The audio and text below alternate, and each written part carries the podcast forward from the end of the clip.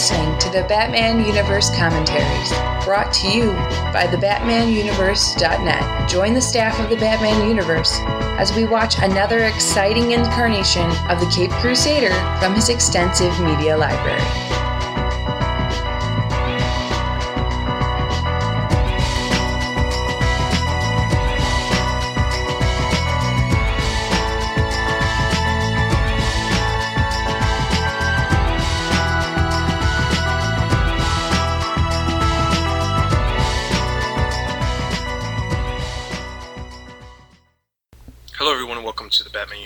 Specials. I'm your host, Dustin, and today we have with us, It's Apple.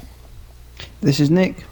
we are bringing you the commentary for Bat, uh, and we are bringing the commentary for The Dark Knight, not Batman Begins.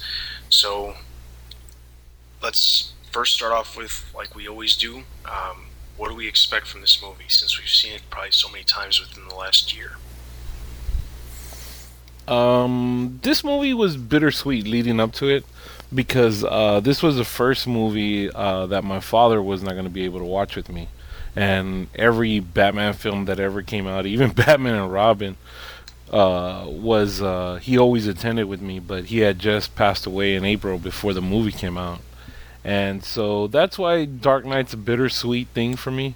And actually, our one, our last, one of our last conversations was about Heath Ledger's Joker and how is it how is it going to be and it's just one of those funny things i'll always remember so dark knight has a little different meaning for me but uh, man the film blew me just away it just blew me away Yeah, I remember I was so excited for this film. I must have seen the trailer thousands of times and uh, was really getting excited about it. And it's funny when you look back at it about people being a bit concerned about Heath Ledger being the Joker because a lot of people, including me, when they first heard it, they were sort of, "Oh no, really? That sounds like a bad decision." And then I remember when I first saw the the main trailer, I thought, "Do you know what? I think they've got it right." And just from that trailer, I really knew we were going to get a really special film, and it is a very special film. As we as we've said on all these commentaries, '89 and the uh, Adam West film, they're they're very special to me too. And this one is up there with them. Technically, yeah, it's a better film, but uh, I love I love those three, and this one was good enough to get into that group of films for me. The one thing that I enjoyed so much about this movie was before it was even released, the hype for it was so incredibly insane.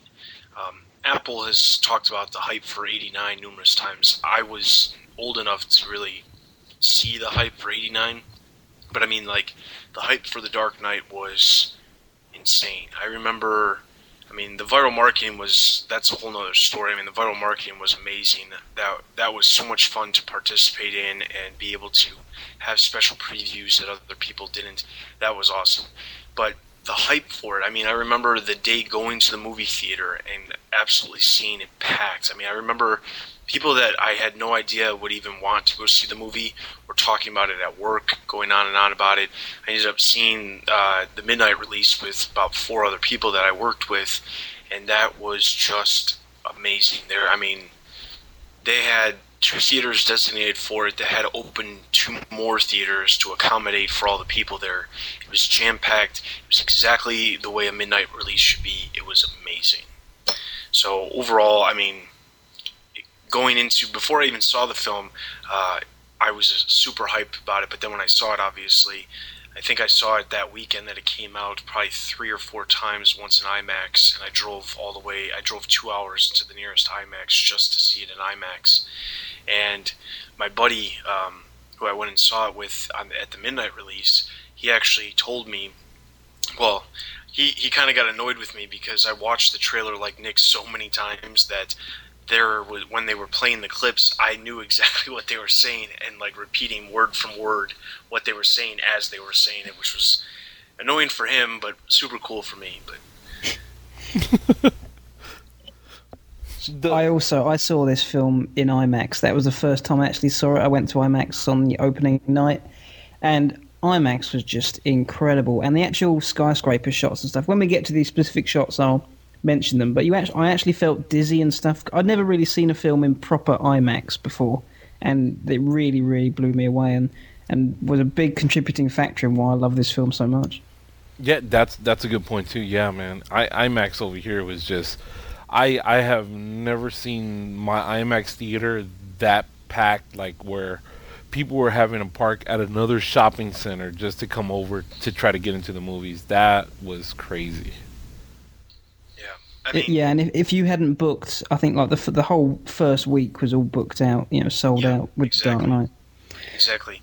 The uh, theater that I went to, I specifically bought my tickets like three weeks in advance for the IMAX theater, and I went there to pick up my tickets.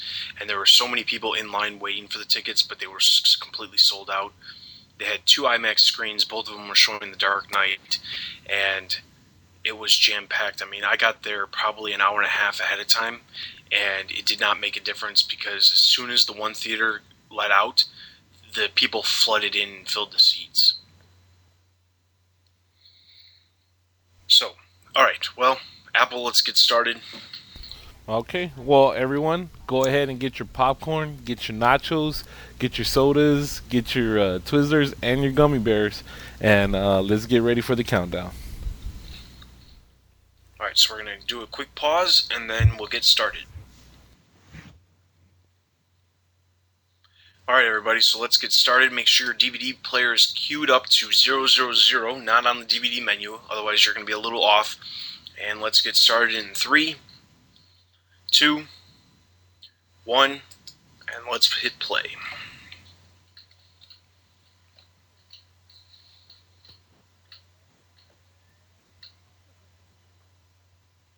Right off the bat, this music, amazing. I remember I was quite impressed by. Well, I remember when this just started with the titles, I was like, just by the the. It was so quiet. I thought, wow, this is you know this seems quite mature and we're, we're something a bit different. You know, a lot of superhero films start and bang, there's some action and something exciting's going on, and there's explosions and everything going everywhere. But this was just quite a gentle start, and then we got led into the the whole Joker bit, and that with the bank robbery, and that was awesome. I remember trying to find the bootleg version of the IMAX preview that came out with I Am Legend for these first couple minutes where they had the uh, bank robbery scene. Trying to find Mm. that bootleg version forever. I remember finding one eventually, but you could barely hear what they were saying. Yep.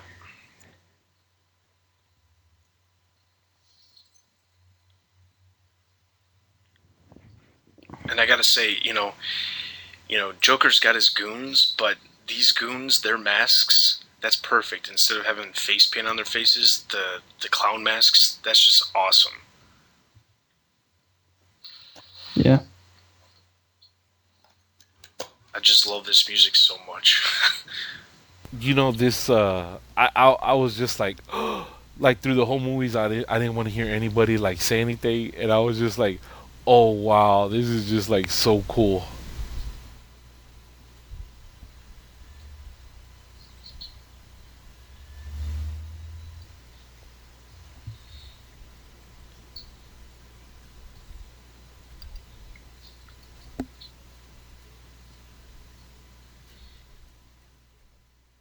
What's really cool about this is that uh, they're giving like a backstory of the Joker without actually giving a backstory.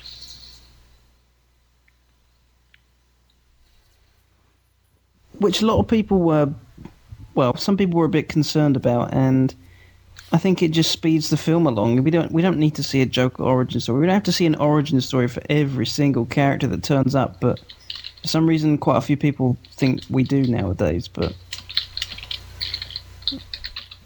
I think we can get on per- perfectly fine without it.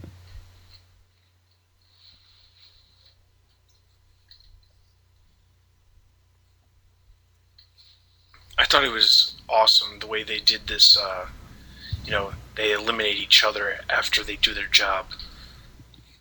oh i know i thought that was like so cool like it's like a total setup Yeah, so that there's nobody left, and nobody knew even nobody even knew that was going to be the case.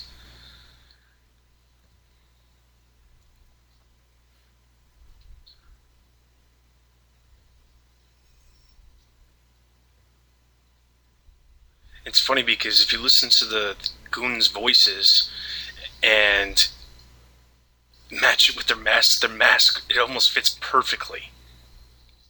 Yeah. and this was supposed to be a recre well not a recreation but it was supposed to, they were trying to make this very similar to the uh, bank robbery scene that was in heat i remember hearing a lot about or a lot that christopher nolan was saying that he was he used heat as uh His His, uh, inspiration, right? yeah his For- inspiration for this scene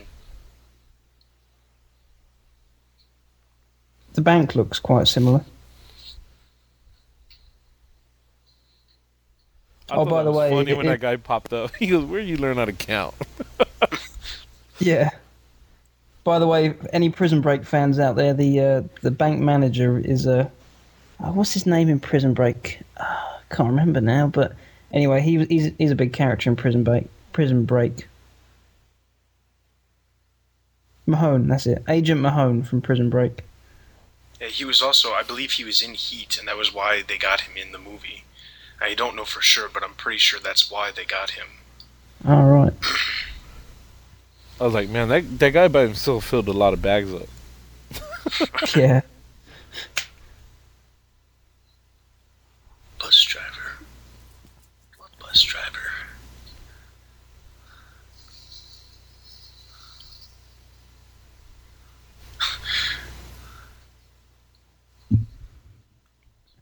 And you could tell everyone in the cinema was waiting for that reveal of Heath Yeah, Ledger's Joker. They were all waiting to see his face. The other thing, we're going to point out some trivia stuff here, but uh, if you look at the license plate on the bus, that actually is the same type of license plate that, uh, same color that uh, Illinois uses.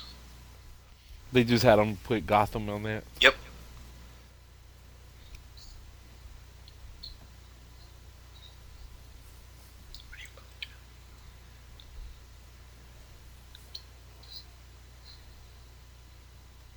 Ugh. I'm- I, I still get chills watching this. I I love that when he just said when he just says stranger. I was like, "Oh wow." but no, you no one thought that that was an actual grenade in his mouth, right? Everybody knew that that was a smoke, like a smoke bomb. Well, I thought it was some a real people, grenade. Some people know. I mean, like I know the shape is a, it's, It's- a smoke grenade, but Yeah, I remember seeing that and thinking, "Oh my god, his head's gonna blow off," and then well, see, I, I guess because I, I don't know, maybe I just played too many shooter games and I don't know what the smoke catter, canister looks like. So I was just like, wait a minute. well, I think the average person who doesn't know the shape of particular grenades was sitting there going, "What's going to happen?" yeah. But it's like the practical joke part. Yeah.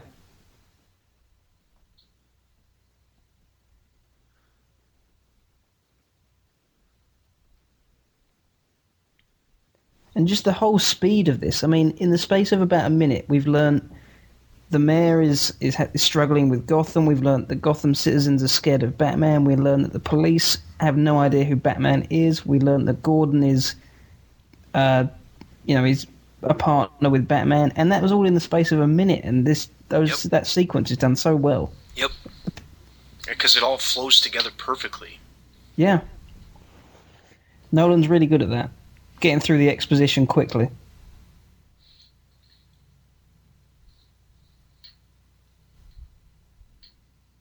And it's perfect because it actually ties the, the last movie together too, which is real cool. Mm. Yeah, that that was the cool part.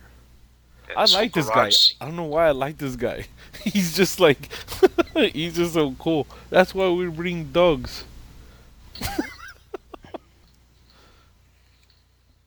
Isn't he just called the Russian in this, I think?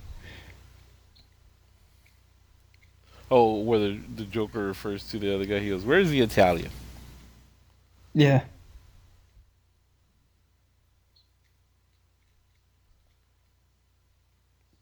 By the way, what did you guys think of um, Gotham Knight and the way it linked Batman Begins and Dark Knight? Do you think it worked or No, I honestly, in my opinion, did. I don't think it did. I mean, it was cool. They had like a couple little things here or there. Mm, But, uh, like like the Russian and Maroni appeared in Gotham Knight. Yeah. Yeah. Yeah. But it didn't do a. I mean, it was it was okay, but basically you could have. It couldn't. It didn't have to be there. You know. It didn't add a lot, is what I'm saying. Yeah.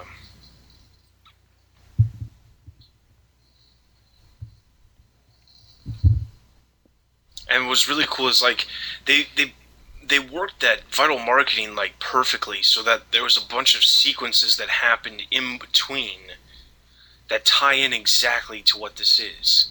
Right. Like the Bride Dog, the uh, Citizens Yeah. for Batman.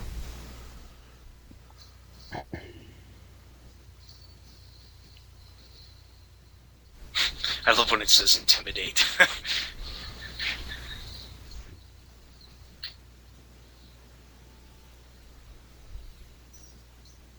That was tight when that music just kicks in. yeah. Mm. The other thing that was really cool is like they show him bending the uh they show him bending the uh the Barrel of the gun. Yeah, gun. the barrel of the gun, but at the, at the same time it's not like he bent it because he's got superpowers. They actually show the machine that does it. Yeah. And I don't know if you noticed it, but it looks like Scarecrow has a uh, noose around his neck. Kind of like the animated series. Animated, yeah. Yeah, because he didn't have that in Batman Begins, did he? Yeah, and he didn't have that in the comics for quite some time. I like how the the other guys that try to be Batman, they'd like put ears through like a a ski cap. Yeah. I thought that was kind Yeah. of funny.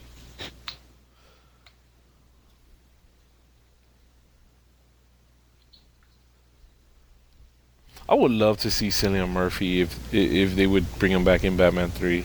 I think he's a good actor. Mm. I love that bit when that guy says, "What's the what's the difference between you and me?" I, I think the difference is Christian Bale spent a bit more time in the gym. that and their voices. Yeah,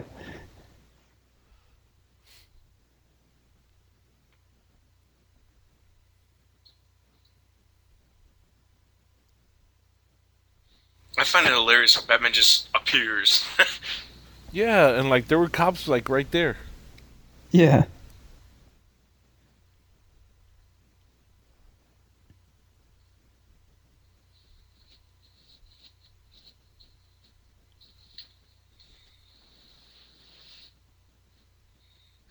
and when you look at this bat costume, you really like. You just like, in my opinion, it's like, uh, it needs to change. Yeah.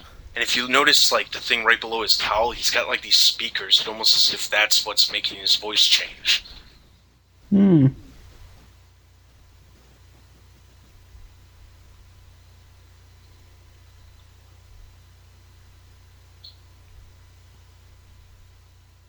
Ah, typical Alfred moment.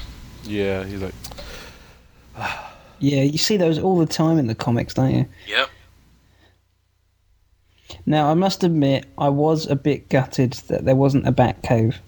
Yeah. Just because um, of what they said at the end of Batman Begins, they sort of hint that there might be one. I mean, uh, it's, it's understandable and it makes sense, but I was hoping for a Batcave. I, I'm just hoping that by the time they do the third one, they or the way they line up the story for the third one, it works perfectly so that there is a Batcave. yeah, Mm. where he gets back to there.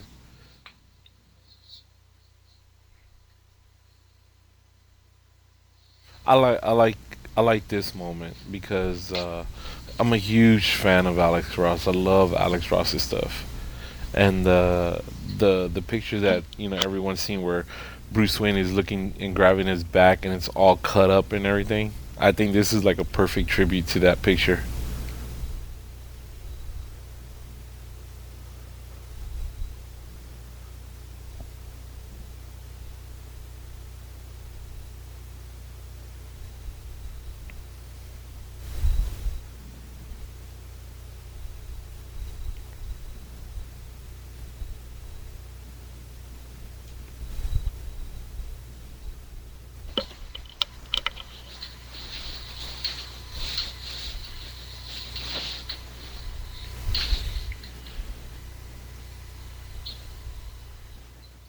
You know, I wish I could have that, man. Where I just have like my computers right there, and then I have just my car right behind me. That would be so cool. And a butler. and a butler, yes, Yeah. with the same name as me, Alfred.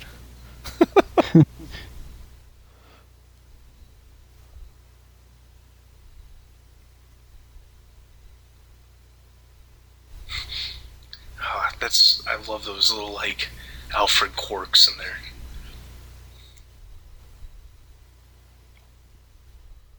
Yeah, I mean they've really just expanded on the strengths they had in Batman Begins, especially things like Alfred and Bruce's relationship and stuff like that. It's just even stronger in this film.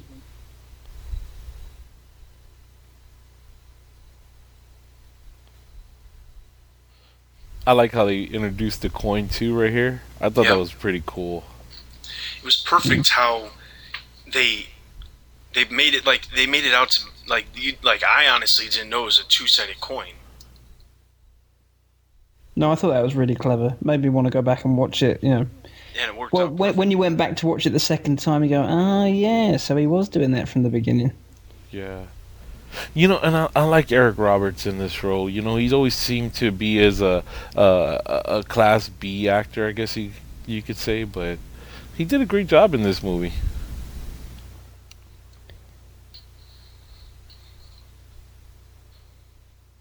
he gets a bit of uh, stick in this country because he played a character in a Doctor Who movie and he was not very good at all. And so over in, over here, most people are like, "Oh, Eric Roberts." Well, some people over here are like that too. but I have to admit, I thought he was great in this.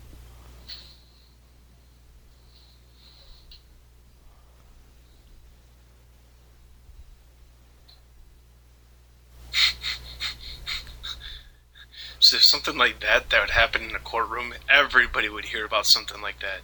yeah. And you know when he when, honestly when he pulled that out, I thought he was gonna shoot him in the face, and he's already gonna be Two Face.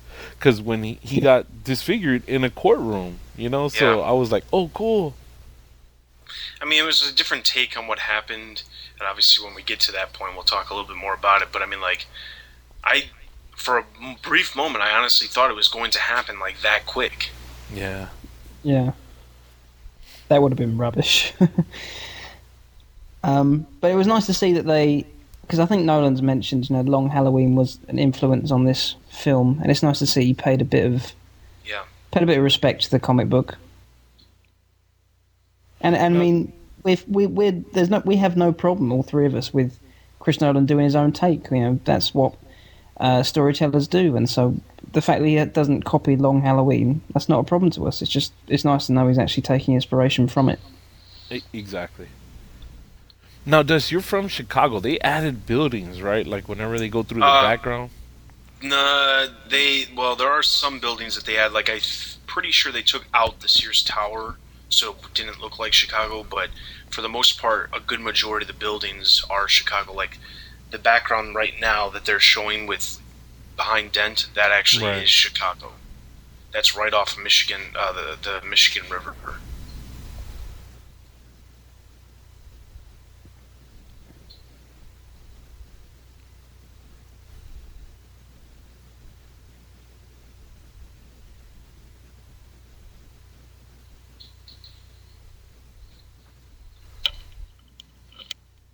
By the way, I think Aaron Eckhart was a fantastic choice for Harvey Dent. Uh, There's a lot to go through with Harvey Dent, not just when he turns into Two Face, but all the build up to it. And um, Aaron Eckhart was a fantastic actor and really worked very well. Yeah. You know, um, Gary Oldman, man, he's just like, he's what I saw as Commissioner Gordon. And I mean, the casting is like, it's just like amazing that they that they got it right. Mm. Oh well, that background look actually looks like they Added, added a a, lot right? more. Yeah, because the the the uh, skyline isn't that long. It looks like that went like a couple miles long. that was that was funny, man. When he was asleep, everybody in the theater was laughing. Yeah. Yeah, Christian Bale does those bits really well as well. Just the the Bruce Wayne playboy bit.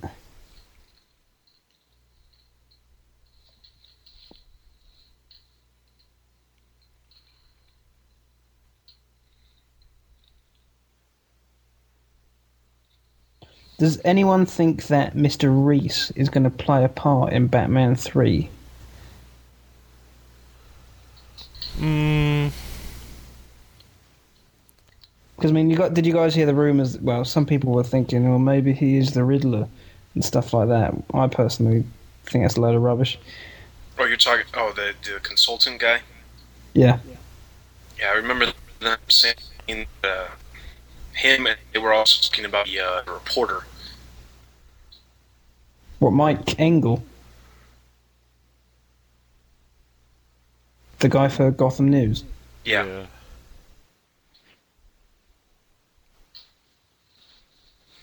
I think if they were actually going to do the Riddler, I'm sure they were getting a big star.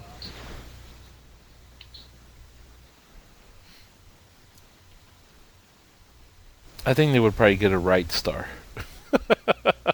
Oh yeah, yeah. I'm not just saying get any. I'm not just saying let's get George Clooney or something like that. Oh my god. But uh, yeah, I mean it'd be someone of yeah, like like Heath Ledger standard. I love that part. He goes, "Oh, so so you're into ballet?"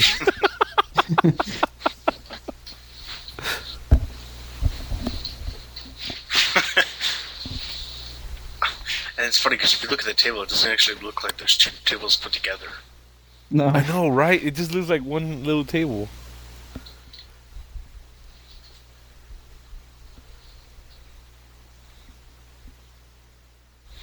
I find it interesting because it's, it's almost as if uh, Rachel. I mean, we saw what happened at the end of Batman Begins, where she was like, "That's your, that's what you got to do," blah blah blah. But it's almost like she's kind of like, I don't know, uh, agitated the fact that he's shown up at the same time, like almost as if he did it on purpose to shove it in her face that she, he's with somebody else. Yeah. I like uh, how Christopher Nolan um, draws into uh, to Christian Bale right here, where he's just sitting there and like he's just listening. It, it's just like wow, man. His eyes are like intense. Well, I thought that was a really good, um, really good story just with Bruce Wayne wanting to hand the reins over to a legitimate district attorney in Harvey Dent, and you know all his hopes of a new Gotham being in Harvey Dent, and then obviously those being destroyed. Because I don't think there was, there wasn't usually, certainly not in the other films beyond Nolan's, there wasn't usually enough for Bruce Wayne to be thinking to, about in the film. There wasn't enough time to put that in the film. And um, it was good to see that Bruce Wayne was actually there was a lot for him to go through in the Nolan films.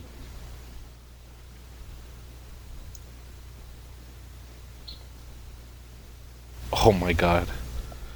Whew, my my heart just skipped a beat for this moment. Yeah. This is the bit where people are starting to think, "Where's the Joker?" I've Been watching this for twenty minutes. Where's the Joker?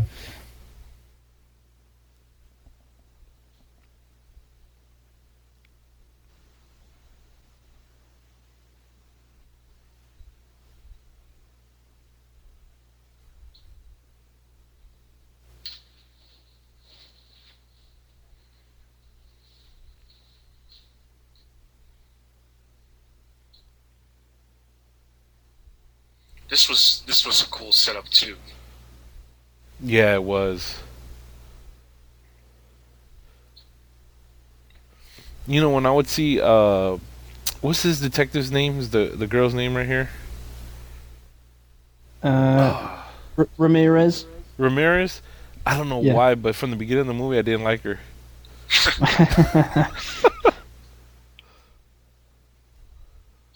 Just her looks.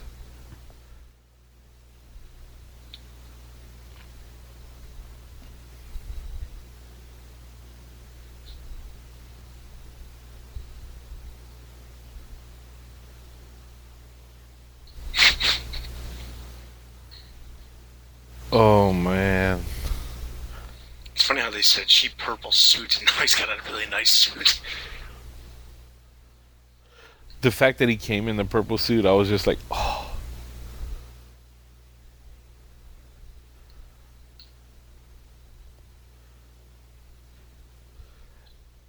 Everyone Oh. flipped. Everyone flipped for that moment. Yeah, and that that was it. This is our new Joker. Yeah, everybody's like, "We're done. We'll cast it. It's done." I was like, "He just bought it. Why is it all dirty, like at the top?" Yeah, It's like his makeup rubbed off.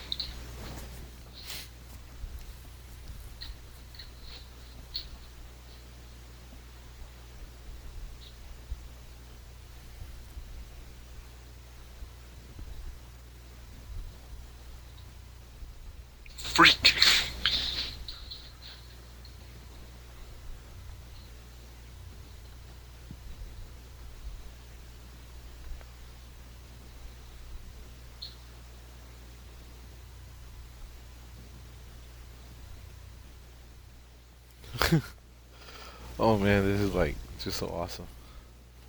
it's. I, I think Heath Ledger's Joker is more captivating than Jack Nicholson's.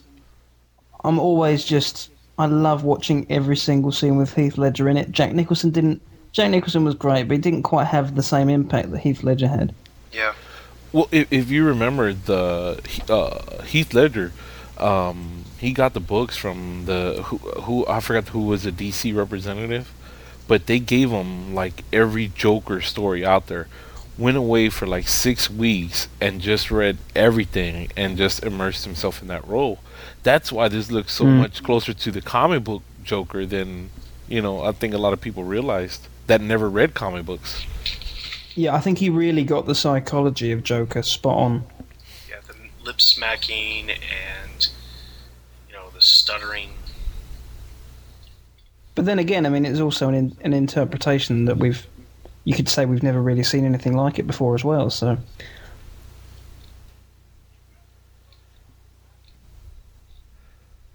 that was like so awesome because Joker always has up something up his sleeve, and the fact Yeah. he had grenades right there, I was like literally, I was like, I could just walk out of the movie theaters right now and be happy. Yeah. And the thing with Heath Ledger's Joker was just the first time I saw this film, I was just I wanted Heath Ledger to be on screen at every single moment, but when Heath Ledger turned up, I was like, "Oh my god, what's he going to do now? Yep. What's he going to do now? Who's he going to kill? What's going to happen?" Yeah, You had no idea what was going to happen with him around. exactly. And it's just like right now, what's going on with the comic books? Where's the Joker at? But when he shows up, you're gonna be like, oh wow.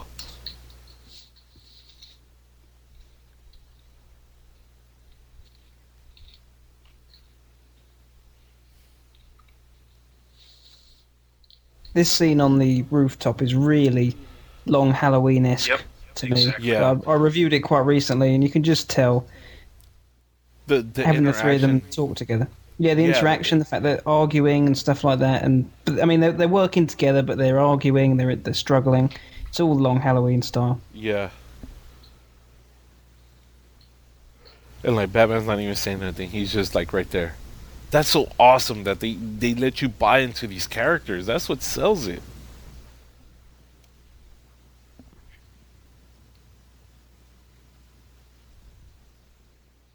I think you you really buy into these characters because they've got realistic obstacles to get over. You know, Harvey Dent's trying to make Gotham a cleaner city, and Gordon's trying to deal with a corrupt police force. I mean, they're extreme realistic scenarios, but they're there's something they're scenarios that real people can actually relate to. It's not like Spider-Man where you, oh no, we've got to fight a giant Sandman or something like that. You know, it's not ridiculous. And that's just the difference. Batman's always been a bit more realistic. In the comics, he's often fighting drug dealers and things like that. Yeah.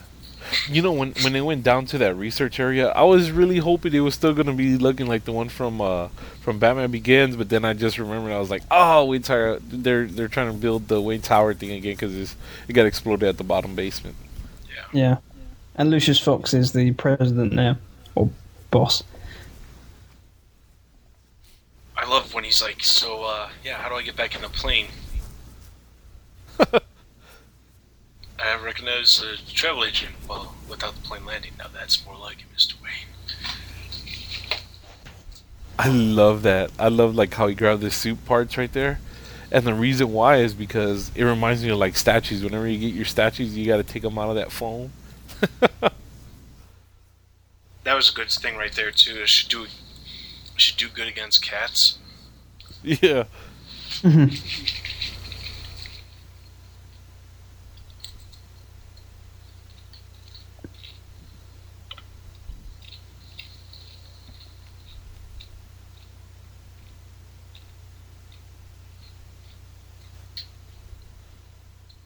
She like already knows. and Harvey's like, man, I really like ballet.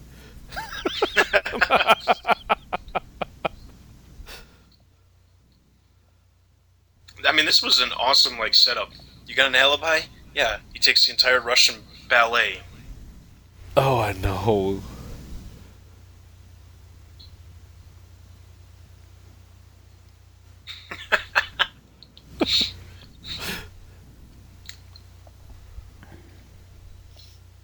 See, and they, and they they let you buy into Bruce Wayne too, man. Like Bruce is like this is really Bruce. Mm. Oh man.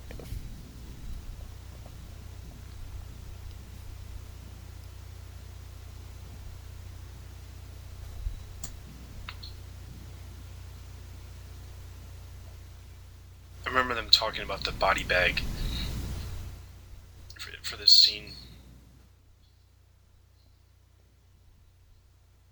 What I, going back to the music, I find the music quite amazing for the Joker because it's so simple, but somehow it really feels very threatening.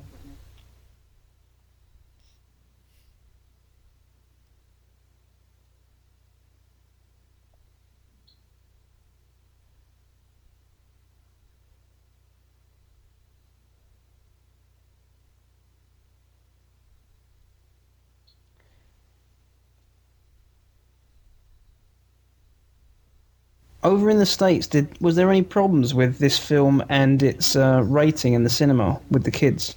Uh, Hmm. not really. I mean, No. they kind of talked about it, but the thing was, they never show any blood. So you, it's, it, you know, being older, you can assume what happened, but you don't know what happened because they don't actually show it. Right. Yeah, I mean, just quickly about this point, quickly. Did you guys think like it was cut out on purpose? Did you think there was more to it? Because it, I always thought this was quite a little bit clumsily edited, just because it's you know you know something bad's going to happen and then bang he's dead. I Yeah. didn't enjoy that too much. When I first saw it, I thought, oh, that sucked. Well, you know, I kind of bought it like the comic books because in the comic books sometimes you don't really see it, but you have to assume it. So I Mm. kind of related it to a comic book almost. Yeah. But uh, I mean, going back to the ratings thing, over here there was quite. I think they had more complaints than any other film before over here because um, I think kids at the age of three and up could go and see it as long as they had some parents. And you're right, Dustin. It doesn't have blood and stuff, but they, and they don't rate films on how sort of scary they are. But the fact this guy had a knife in a bloke's mouth was pretty Yeah. a bit much, I think, for young kids. and there was yeah, there was quite a lot of. I wouldn't say it was uproar or anything, but I think they had more complaints than any other film. But as you say, technically, there's no problem. Yeah. Yeah, I mean, you see El- Elmer Fudd with the double shotgun and Bugs Bunny, you know, it's like, oh, that's fine. yeah.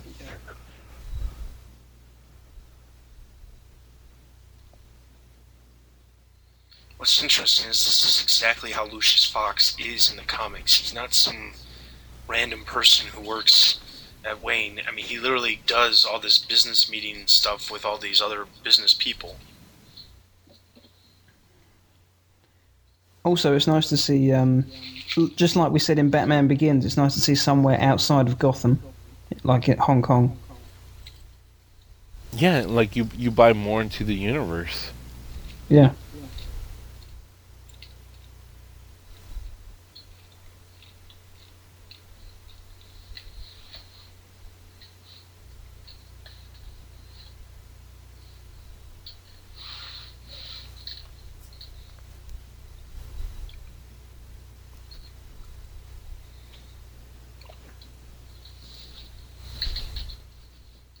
I don't know why they won't let you take uh, cell phones into the building, though. I don't know, pictures or something, I don't know. I find it interesting with all those people who work in that building how they only have one cell phone. These people just don't ever have cell phones. yeah.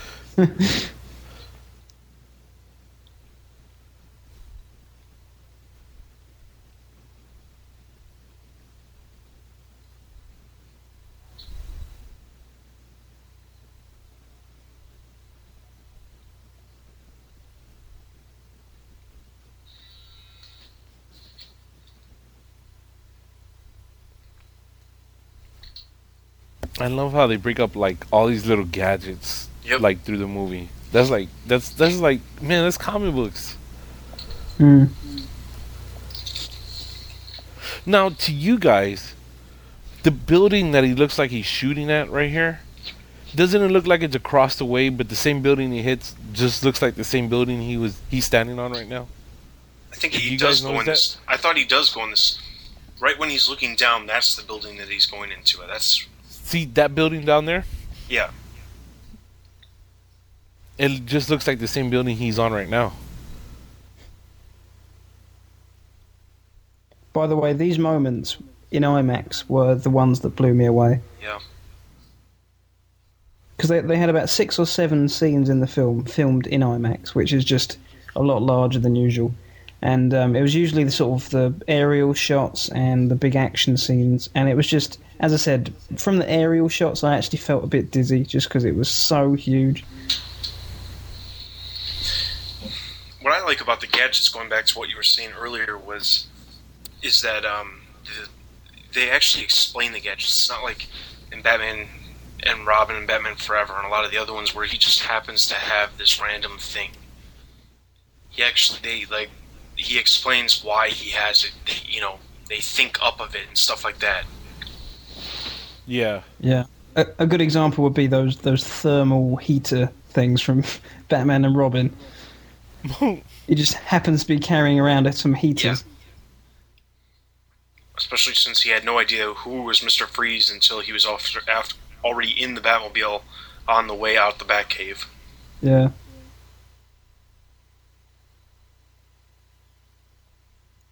Yeah, build, building does look very similar.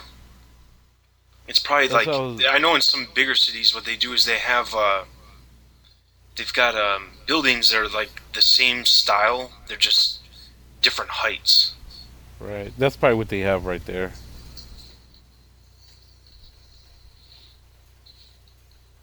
I just I just find it very funny that the all shot the Chinese guy has a very arrogant look to him. He's like, Yeah, we got him. But you don't see the body. Yeah.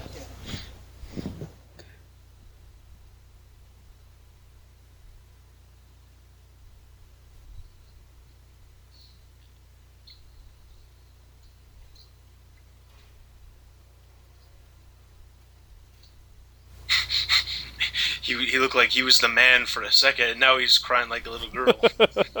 Yeah. Like you knew you didn't like okay, you know, you remember he threw those things on the windows, but you didn't think it was gonna explode, you know what I mean? yeah, Like this whole scene just caught you off guard and and Yep. like Nick was saying on IMAX, this part right here, oh my god, man. I was like, I need another bucket of popcorn. I just finished mine.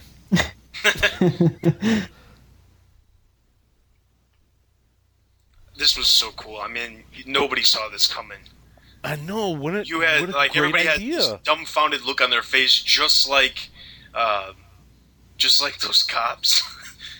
Yeah. They're like, what the heck just happened? They're like, what? And you just, he just like carried him through the sky. Or, man, the theater was just like everybody's like, whoa, that's bad. yeah, Yeah.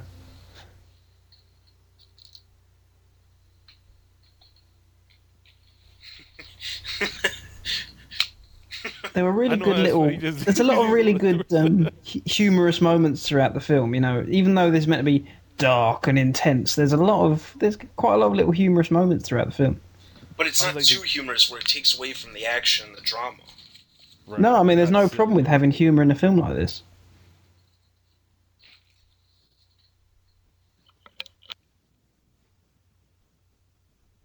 I mean, if you're just super intense for two two and a half hours, it get, gets pretty dull. You need some light moments.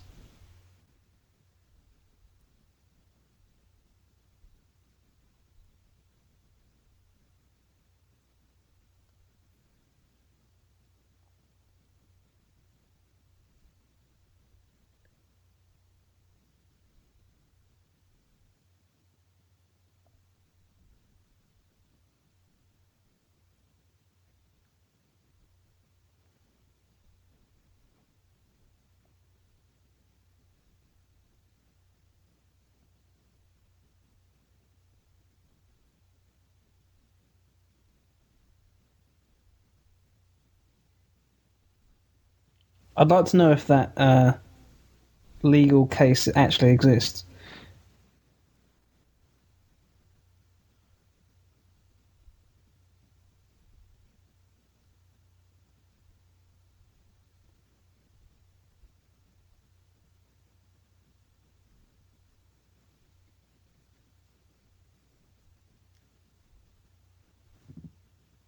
See Gordon, Gordon and Harvey going at it again. Mm.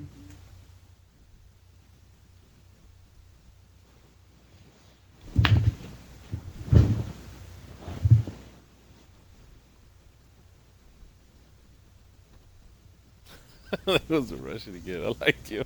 he doesn't even get to finish his food, man. Poor guy. And Maroni just sits there, like, "What do you mean we're gonna hire the clown?" By the way, just going back to Gotham Knight briefly, I thought the, the, the two guys in Gotham Knight, Russian and Sal Maroni, hate each other. They spend most of the film trying to kill each other, and now in this film, all of a sudden they're friends. Yeah, that's where you can see it was kind of off. Yeah. I was like, guys, let me finish my salad.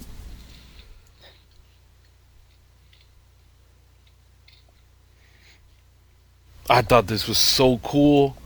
I was like waiting for something to happen. I saw the Joker card. I was like, ooh, ooh, ooh.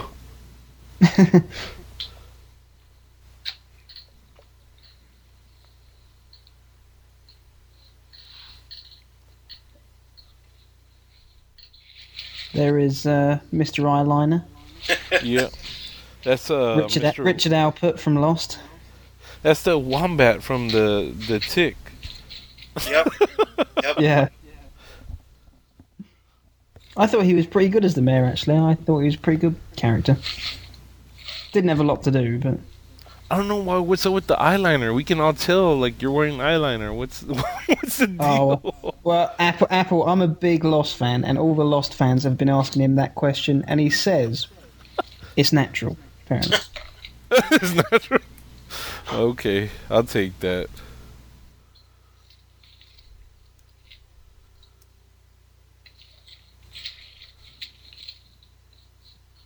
That just looks very dark. Yeah.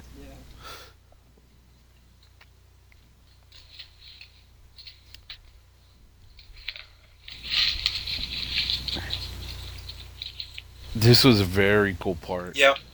That made me. I remember that jump. that moment. By the way, made everyone jump. Yep. The cinema. I like that slow part where Harvey's running to it. You know, a quick uh a quick um fact that building that was behind that was in the mayor's office was actually the Trump building that uh that at the end that's where the Joker and Batman were fighting on. It was Hmm. an actual replica of what the building was going to look like.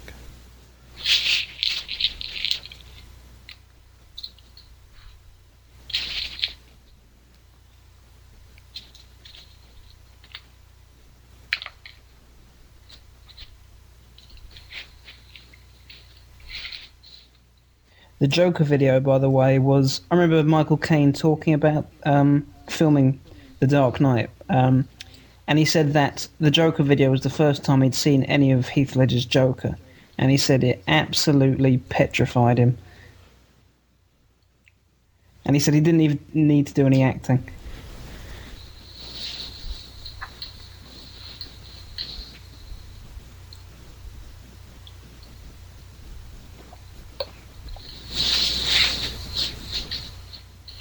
You know, through the through the viral marketing, remember this when they were logging in, they were like, and it was Bride Dog, and he was all responding and everything. Yeah, this Yep. is going on. Man, poor guy, he died in the film, and like a whole year later, no one celebrated his death or anything. poor Bride Dog.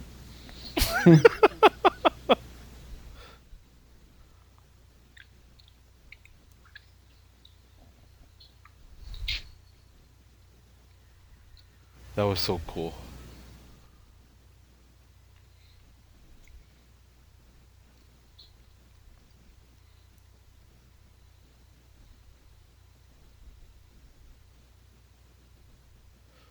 You know, I got I got a very funny story. One of my my buddies was uh, stationed in Chicago right around the the time that they were filming The Dark Knight, and uh, I guess that building is uh, there's a parking lot close to that building right there, Dust, and uh, they had a little sign on there filming for The Dark Knight. Well, he never saw it, and he parked right there. They wound up towing his car, and they were like, uh, "Sir, you were you, there was a sign there saying that you know there was a movie going on," and he was like, "What movie?" And he, they were like the Batman. So he said that he kept driving around trying to try to get another parking spot in there so he could see what was going on.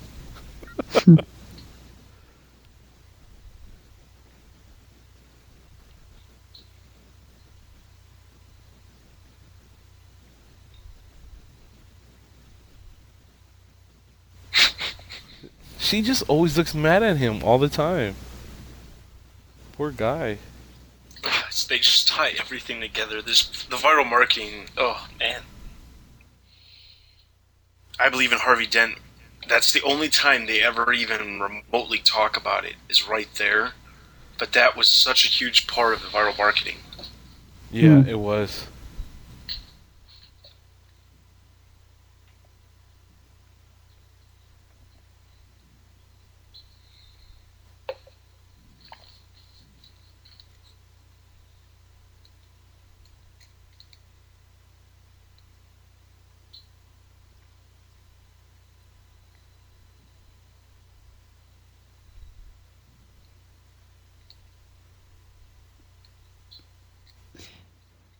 What do you think Maggie Gyllenhaal brings to the role that Rach, uh, uh, what's her name? Uh, Katie Holmes. Katie Holmes. That's it. What, what what does Maggie Gyllenhaal bring that Katie Holmes was missing? Do you reckon? Um, I think a little bit of emotion. Uh, I think Maggie Gyllenhaal shows emotion a little bit better, but at the same time, I hate to say this, but her face reminds me of Droopy Dog. Yes, yes, it does. It just like sags, right? Oh my god. You know, I, I like. That's a bit. That's a bit harsh. well, yeah, yeah, it does. That's really hard. no, no, but uh, uh, I like Katie Holmes' youth, but it just seems that she doesn't have that movie experience like Maggie would bring that she brought to this role. As far as acting, there were different levels of acting, and Maggie just brought that emotional side. hmm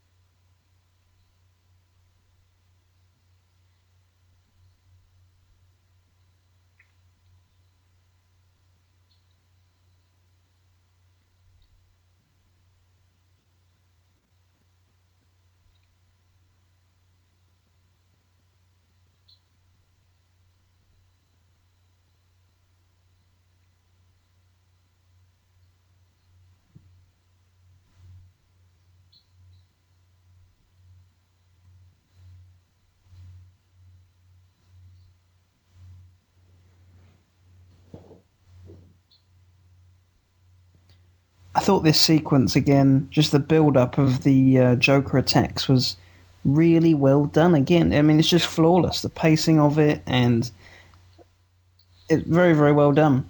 And then when the Joker finally enters, it's just wow. Yeah, you said it.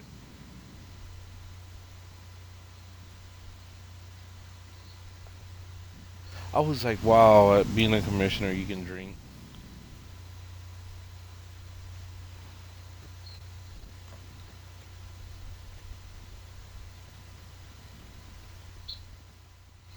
This was the one thing that kind of threw me off was that she's been with him for maybe six months, and He wants a commitment already.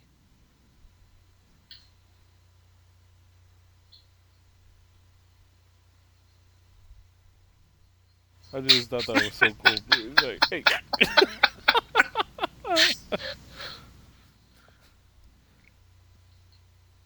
and you know what? She looks up. What? you good? Uh, I was like, I would have got out of the car. Yeah.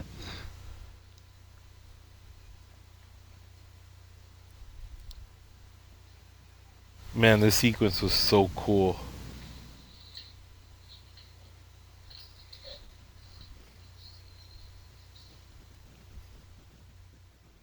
And the bit when Heath Ledger finally comes into the party, we'd all seen that in the trailer so often, but somehow, but probably because of the sequence build up, it was so impressive when you first actually saw it in the film. Yeah. You know, when he eats like the shrimp part, I was just like, oh man, I love shrimp. I was Yeah. just thinking that now. I find it funny how he grabs the glass of champagne, throws it up in the air, and takes a drink. There's nothing in it. There's nothing in there. Yeah. I like how he does that girl's banks. That's cool, man, Bruce. Oh man.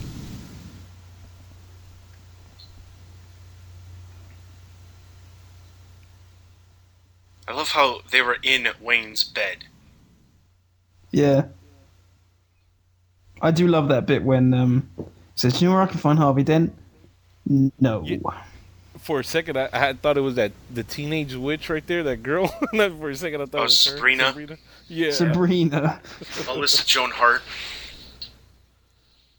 Yeah, what's happened to her? Go- Uh, who knows? I I thought she was in the bedroom right there.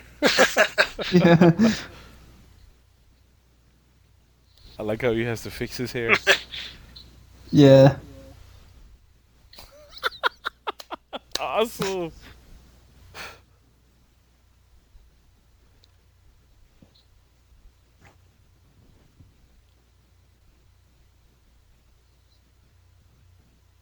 I like how he just grabs her from her head, just gently, but he has to grip it.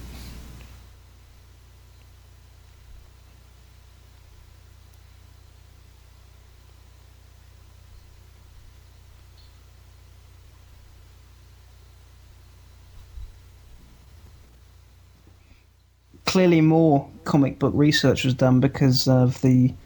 We've got the two different Joker stories about his origin. Origins. Yep. Yeah. Yeah. And he just makes up stories every time. Mm-hmm.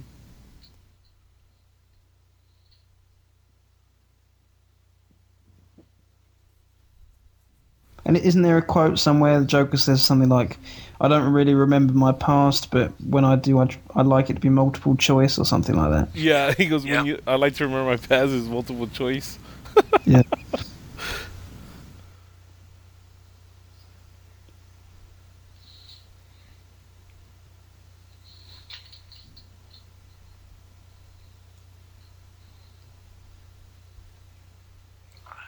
Like that. You're gonna love me.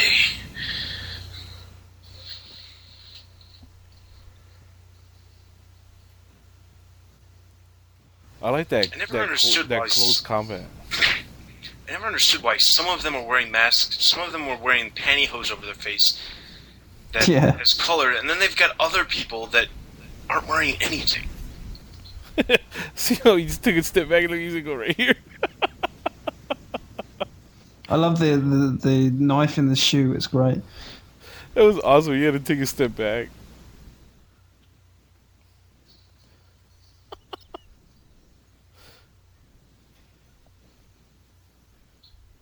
Poor choice of words.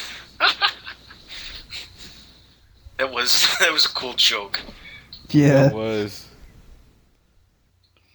I thought this was a bit. Um, I didn't really understand how he survived this, or rather, how Rachel survived this. Yeah, because it looks like he gets the cape out just barely right in time to catch some air. Yeah, I mean, they can get away with it and say, "Oh, well, it was his body armor and stuff like that," but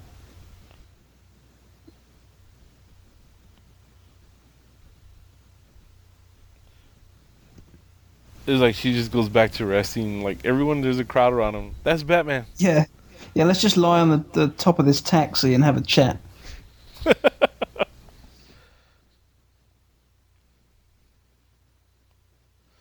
I like that guy. He reminds me. I guess he was supposed to be kind of like the Harvey Dent. I guess.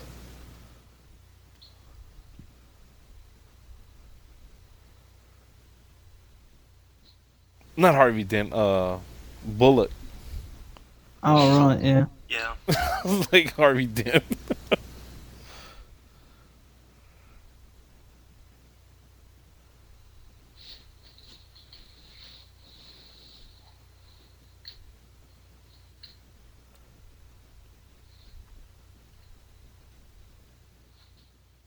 Watching this film again, I do wonder when they get to if they get to Batman three, the villain they choose. I mean, even if they go right, okay, let's go and do the Riddler, let's go and do Black Mask, let's go and do just some completely random new villain Chris Nolan comes up with.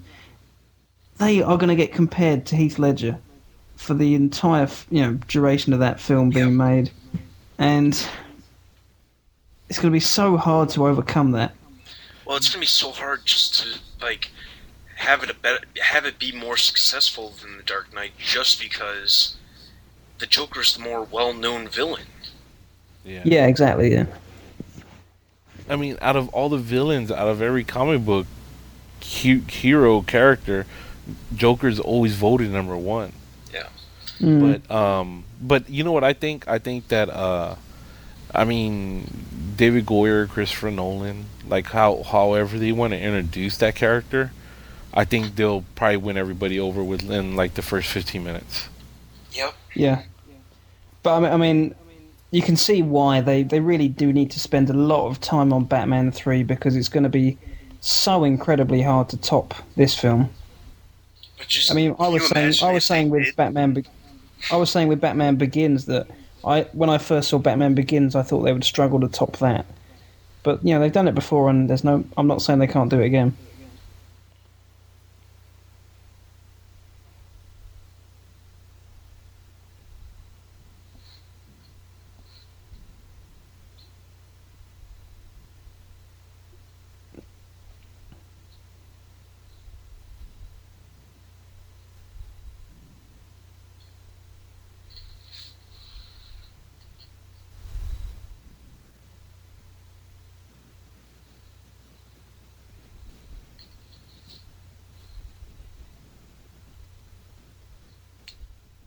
the other cops are just in the back.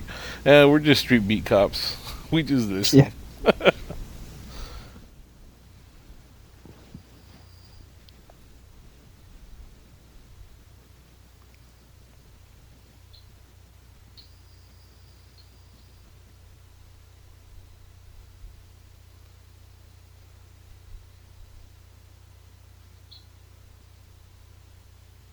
See, Joker right there was just actually making fun of his mascara that he really uses. Yeah.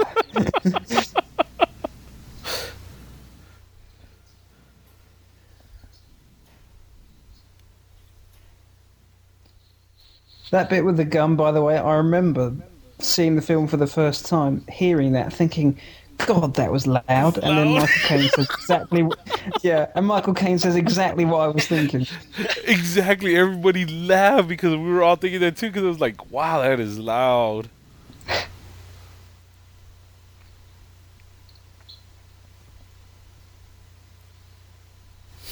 this guy he comes in all cocky and everything. Yeah, yeah, yeah. It's great by uh, it's great by Lucius Fox. Because he plays with your emotion. One emotion is like, he found out who Batman is, and then they were like, and then Lucius Fox reminds you who Batman is. Yeah.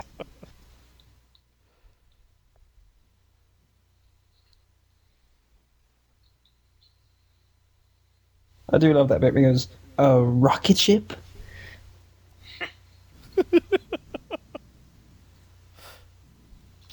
Look, how, I like how he smacks his lips right there and he cleans his teeth. You know, if love this was I love his Batman and Robin. His response is so good. yeah, if this was Batman and Robin, he probably would be making him a rocket ship.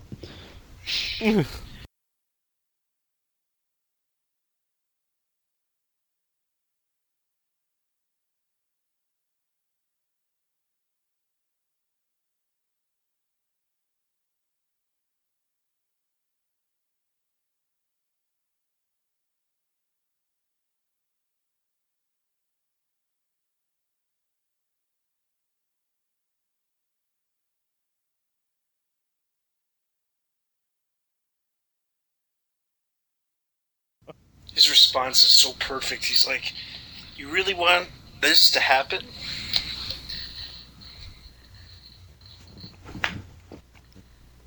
I thought that was really cool how they put the, the, the shards of the bullet right back together.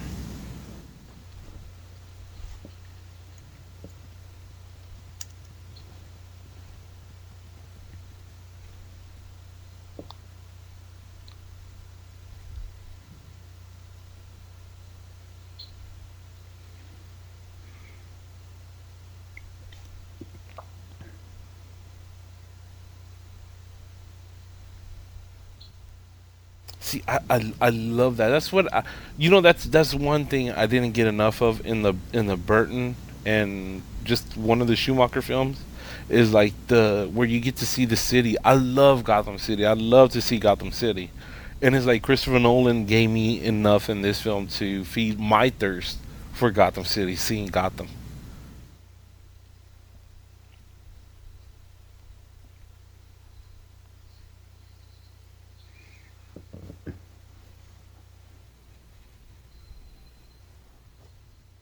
It's uh, this uh, scene right here. This is exactly how they do th- the uh, uh, pr- recessional. What is it called? The uh, it's not a parade, but uh, the march, the respect for the cop who died. Right. They do this. Does it exact happen quite thing often in Chicago. America? Uh, yeah, Chicago. This is exactly what they do. They do this in Chicago and New York. I know for sure. Yeah, see here here they they don't do that. Um it, it, I don't know if it's I mean, I don't know how many times cops die up there.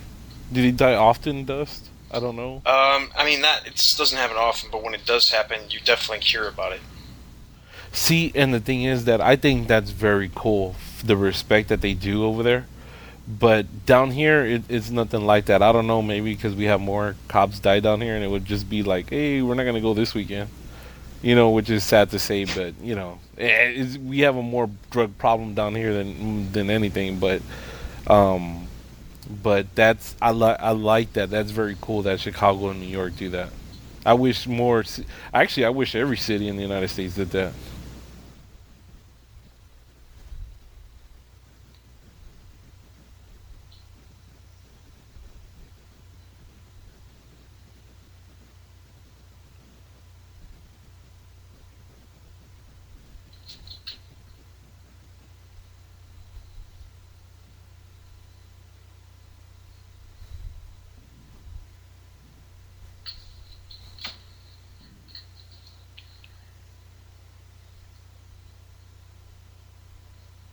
That was cool when you first like see him without the makeup. You're like, oh, where is he? Where is he? You just yeah, you just weren't expecting that, really. And like everyone's just ready. Boom, shoot. Yeah. And uh, Commissioner Gordon's dead.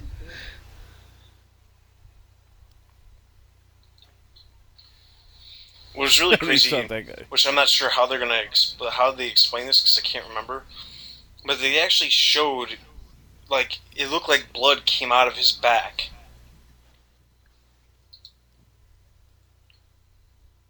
What did you guys think when you first saw that and you thought Gordon was dead? I was thinking, how could they kill him? Yeah, that's what I was thinking. I, I like I, I like how everybody responded right there to that bullet. But no, back to what you had just said right there.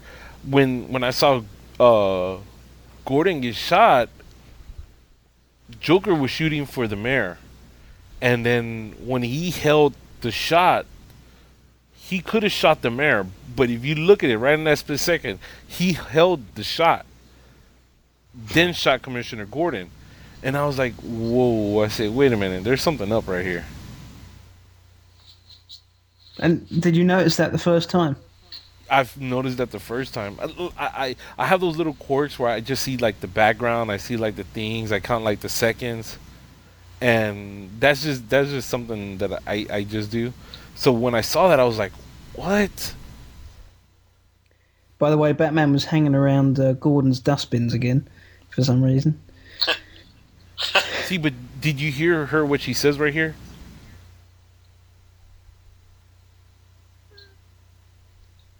Did you see? It's like she was talking to Batman right there. Yeah, Yeah.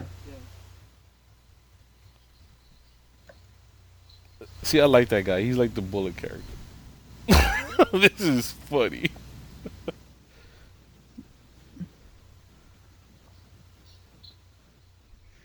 I loved Batman in a nightclub. I thought it was awesome.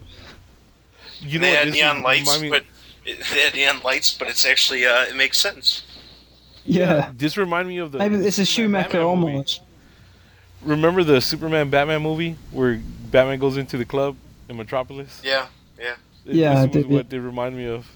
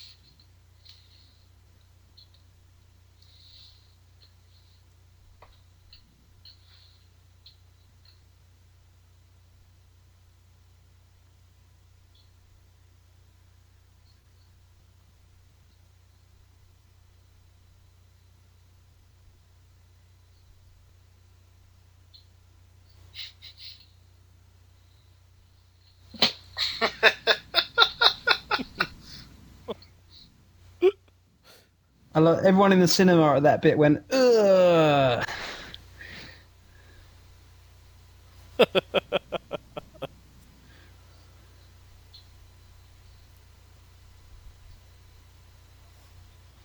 It's like he's in so much pain he went drunk.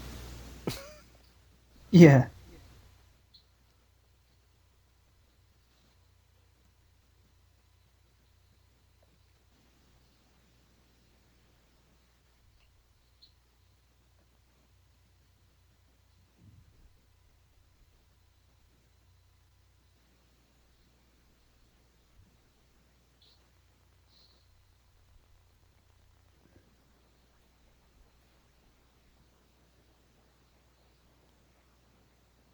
And now you see craziness of Harvey Dent.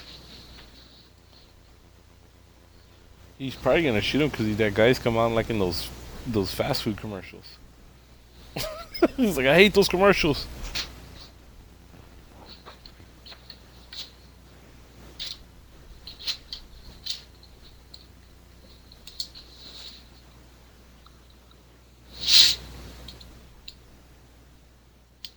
What's really interesting is that you, you still don't know that it's a two-sided coin, or it's you know it's, it has heads on both sides.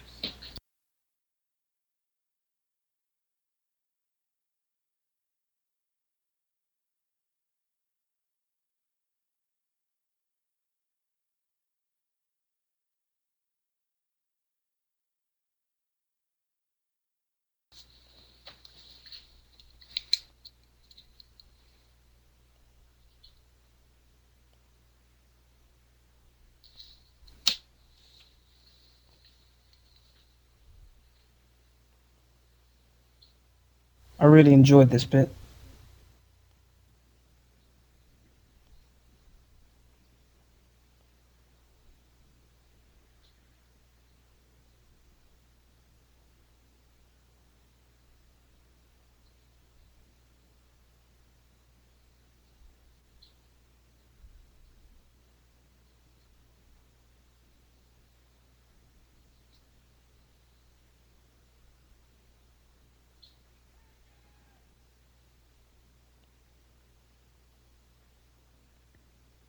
It's kind of funny how he's out on the streets, comes back, looks like he showered in a nice suit. Put a This is a suit bad on, yeah. Yeah. He's probably going to go to bed in his suit.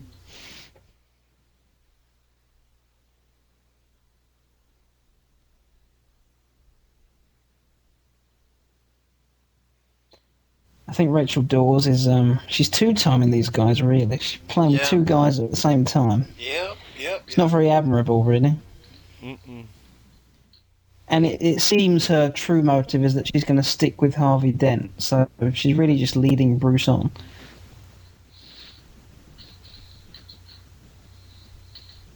Yeah. It doesn't really help the fact that, uh, you know, she doesn't make it seem like she's not really going to end up with Bruce. Mm.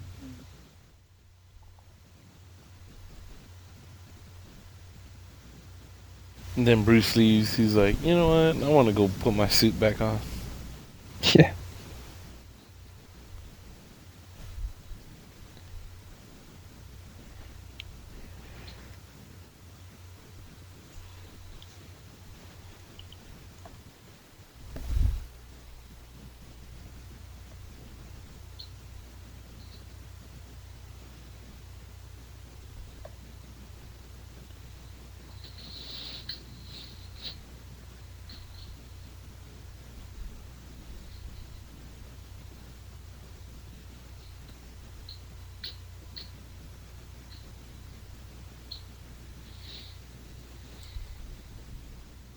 Fatherly wisdom from Alfred.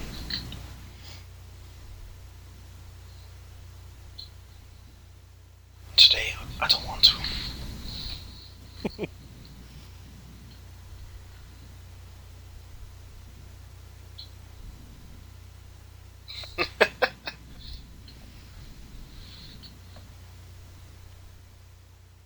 You remember uh, last year when we were doing the the podcast desk, we were all speculating. Oh, it's the Joker coming down that that that thing to where uh, where Batman was hiding out. Yeah. Like, I was disappointed when he did it.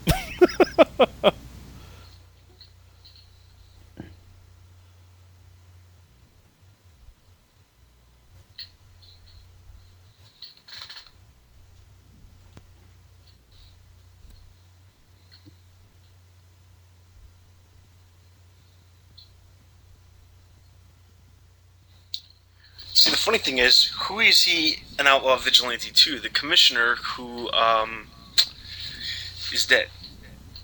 right.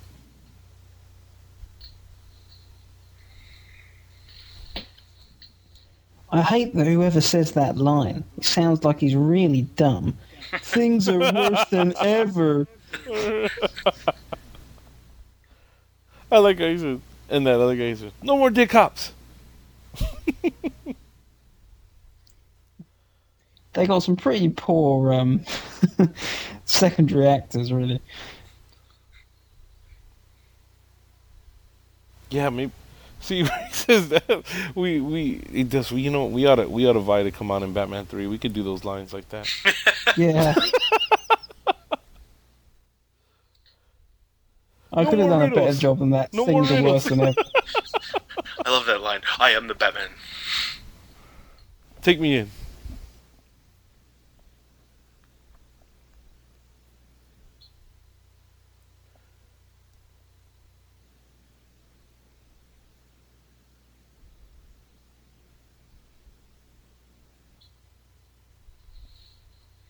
You know, like uh, later on, you know why like this interaction happened, but right off the bat, when I was watching this film, I was like, "Why is she all like? She just didn't walk out after she was mad." Yeah. Really?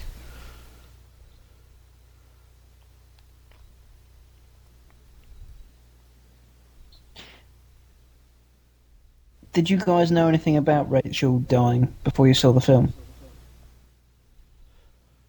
I don't know about Dust. I didn't. I I kind of stayed away from the the little uh, rumors or spoilers. Mm. Me, on the other hand, I've read everything. I definitely didn't think that uh, she was going to die, but I had a feeling that she wasn't going to be around uh, after the end of the movie. So if she didn't die, I had a feeling she was going to be moving to uh, maybe Metropolis or something. I thought that um, I thought the Joker was definitely going to do something to her, and I thought she might die. And I think when I saw her give that letter, I was like, hmm, maybe she is.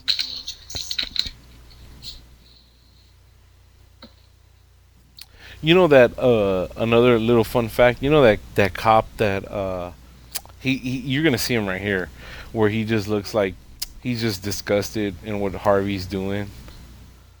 Right there, you see him, the one that fat he's guy. just shaking his head. Yeah, the fat guy.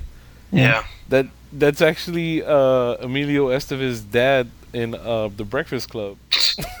I was like, no wonder I don't like that guy. I was like, I didn't like you in the Breakfast Club either.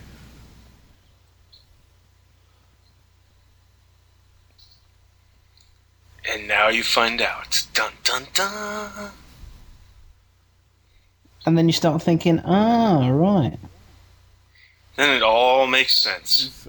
You make your own luck. If you don't figure it out right away, you're screwed though, because there's not a whole lot of time to figure it out. No.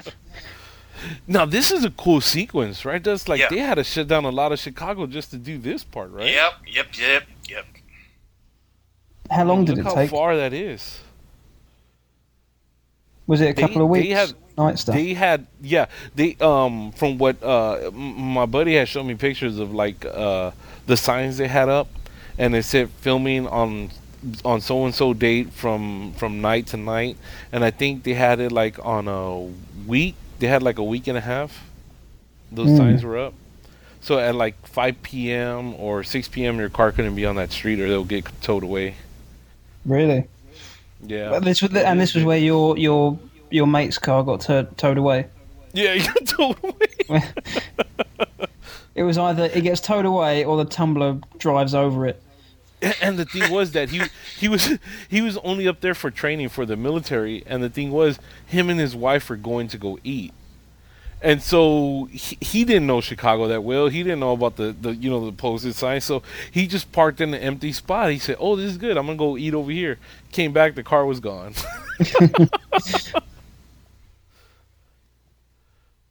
Oh man. Oh. And they actually did do that too. They actually Yeah. did knock the thing into the river.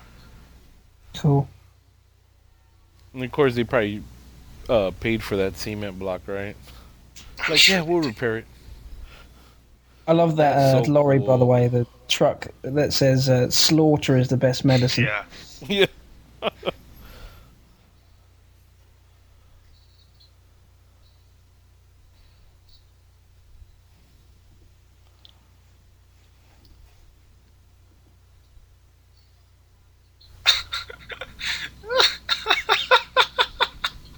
They said that's a bazooka. I was like, it's like a rocket launcher. Well, bazooka is an R- well, it's it's an RPG, a rocket propelled grenade, but a bazooka is basically the same thing. Just different. like the guy, he's like, I didn't sign up for this. I was like, yeah, nobody wants a rocket coming at them. No way. I thought this was very cool.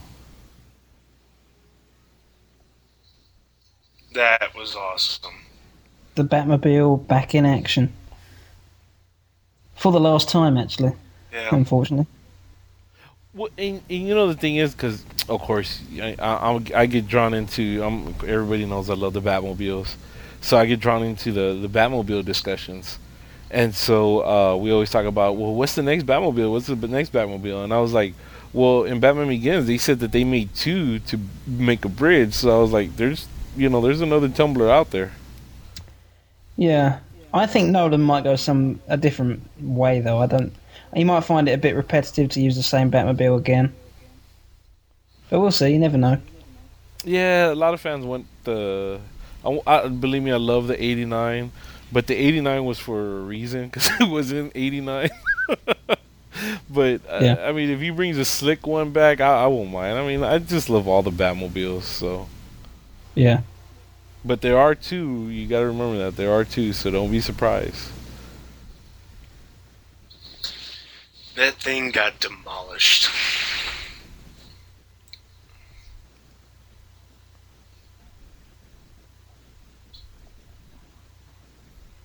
That was so cool. I think like for a whole three weeks, I was always telling my wife, "I want to drive."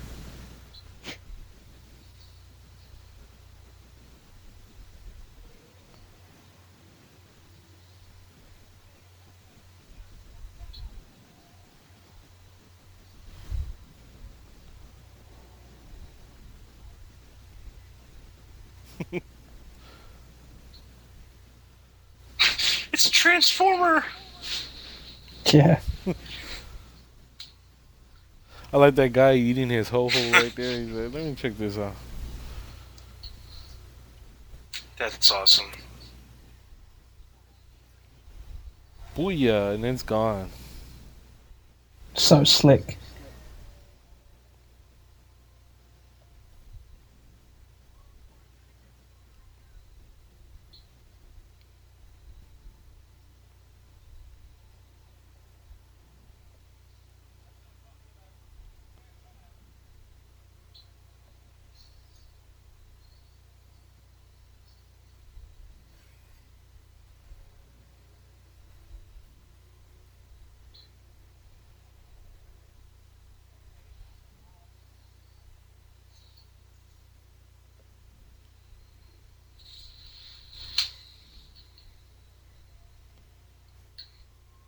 Remember seeing this commercial on TV where the, the cars start exploding as the kids are shooting them. It's just another one of those like simple humor things that they throw in. Yeah. Yeah. Where it's not overpowering, but it's still there. And what's funny, I was like, how did Batman know that there weren't no kids in those other cars? Yeah. well, I think that I think those cars were parked. Yeah. This true. heli- this helicopter crash is probably the, the most CGI in the film, I think. Probably.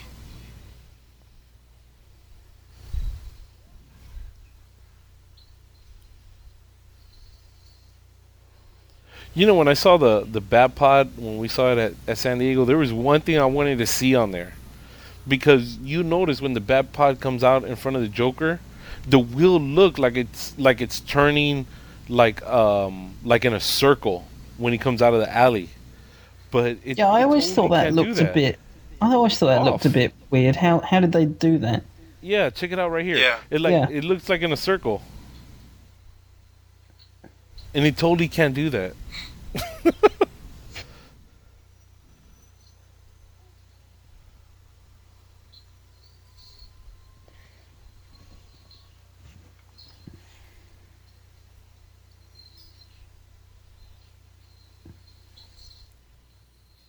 That is so awesome. I love it when that guy says he missed. To flip a 18 wheeler right there. Oh my god.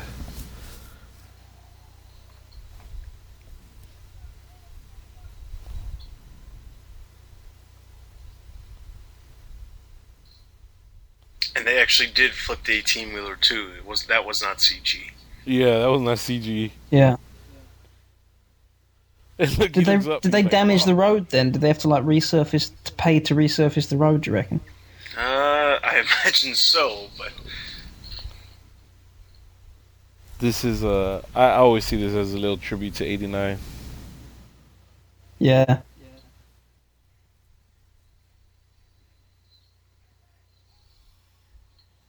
That was in all the trailers, wasn't it? The hit me Yeah. bit. Look, and the Bat Pod broke. Boom.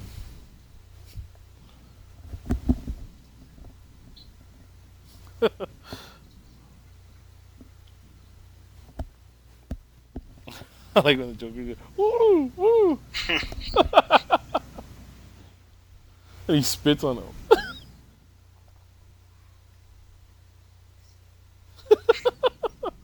that was a cool moment right there too, because you were completely blown away that that's what is what happened. Yeah, that's where like ah, that's where Gordy went. Yeah, when actually I forgot to mention when that when Gordon gets in the front of the SWAT van, you know, maybe ten minutes earlier. When I first saw that, I thought he was probably one of the Joker's men or something. He was going to sabotage the vehicle. I did not see. I did not think he was going to be Gordon.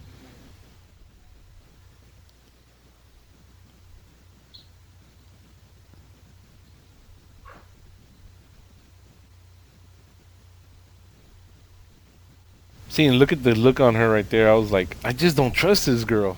Yeah. Yeah, or the fat guy. Yeah, or that fat guy because of Breakfast Club. that scene was just like awesome. He just like sitting there.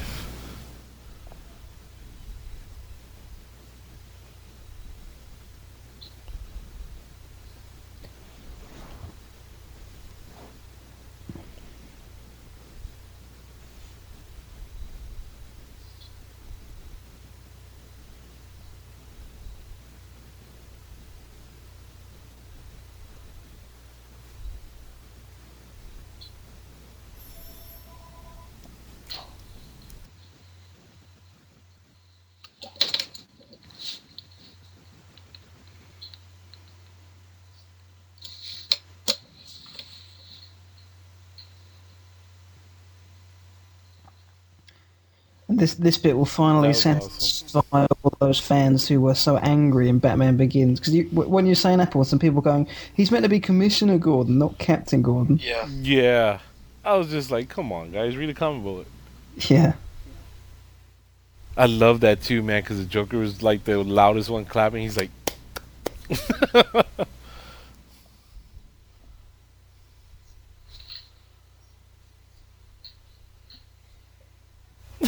I love the Joker too. Cause he's like, hmm, what me?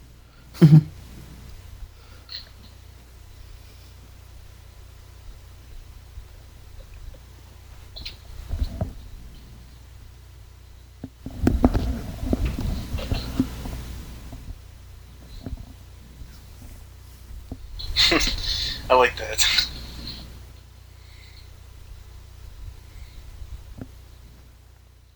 If I was Gordon here, I'd be pretty angry. It's like, guys, I just came back from the dead. I just captured the Joker. I just wanted to go home and get some sleep, and you called me back like five minutes later.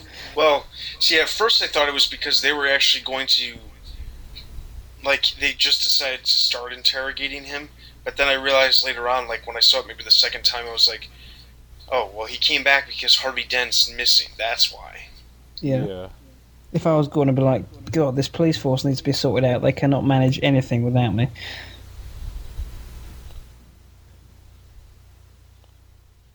Now, Everything in this interrogation room is just brilliant.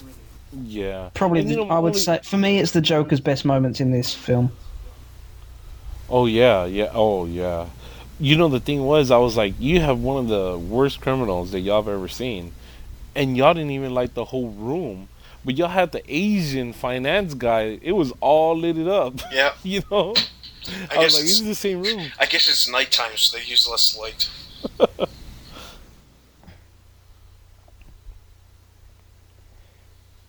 I like that. I always like that. He's like, he goes, well, who do you leave him with?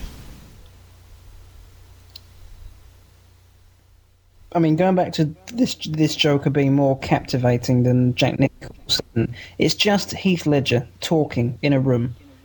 It's Jack Nicholson needed all the gadgets and and makeup and stuff, you know. Mhm. Well, I mean, I think Jack, honestly, he did uh, portray like the what what Cesar Romero's Joker probably would have been on. You know what I mean? Yeah.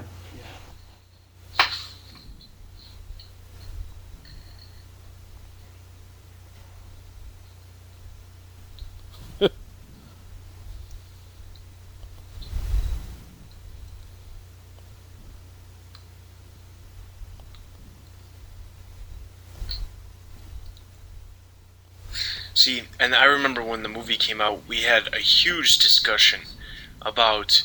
At the very end of the movie, he's talking about the five people that he killed, and we kept thinking it was the people that Harvey Dent killed.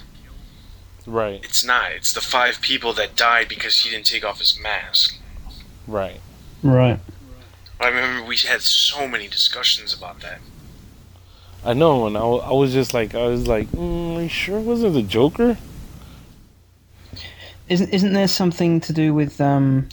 There's a certain amount of people that Harvey Dent has apparently killed, which don't quite add up at the end of the film. Right. But we'll get onto that later on.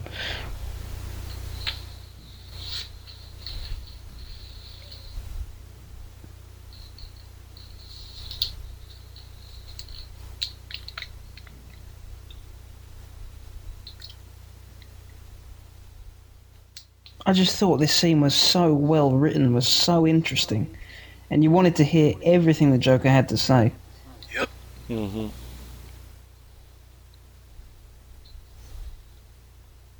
It's because you get a little part of him right here. Like you start trying to understand him.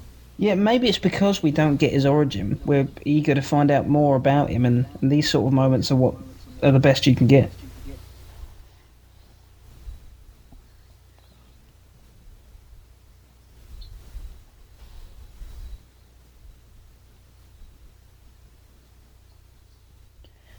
I have to admit, with Heath Ledger's Joker, I do struggle to see Heath Ledger in it. I, you know, It- it's just one of those things. I see the Joker. I don't. I struggle. I really struggle to see Heath Ledger underneath all the makeup. Yep. You know what? I, I that's that's a point that I had brought up last year in a forum. That you're watching the Joker. I mean, yeah, Heath is performing a brilliant, you know, performance. But the thing is that I mean, it's not Brokeback where you're just picking out Heath every time.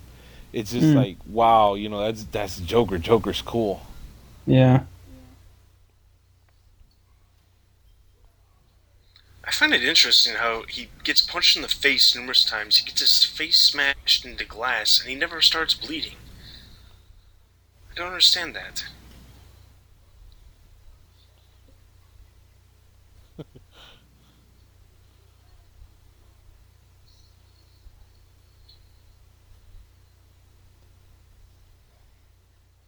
Now, an interesting bit here is that I always assumed that uh, Joker, when he tells the two addresses, that he mixes them up because Batman actually says, "I'm going after Rachel," but he turns up and he only gets Harvey Dent. Someone came up with the idea. I can't remember who it was. That maybe Batman changed his mind. Nah, Joker tricked him. Yeah, that's what I think. But I think it's an interesting idea.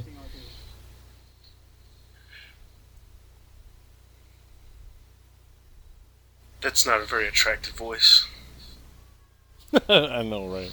And not hot either. Harvey!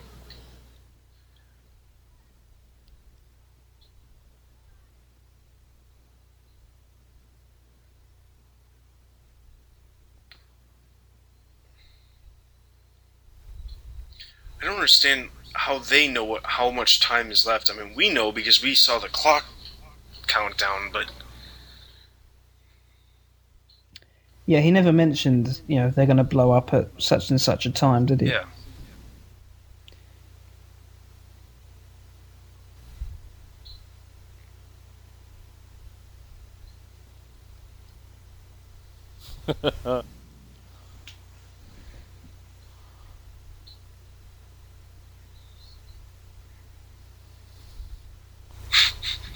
So he's like, he was like looking at him and says, "I can get you."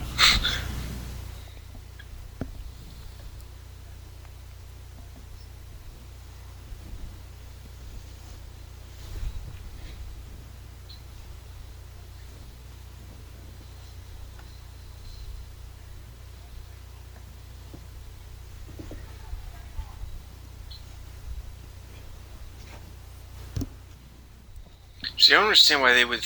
Why would they assume that only one is going to be able to be saved? Like, how are they going to get to one faster than the other? Yeah, be- I know because they said that they, one of their their they would leave it to their friends to choose. Right. You know, and I'm like, okay. Yeah. Why would they leave? Why would they leave all? Or I don't understand why they would all. Like, how is it that every single person was going to go to one of the places, not two?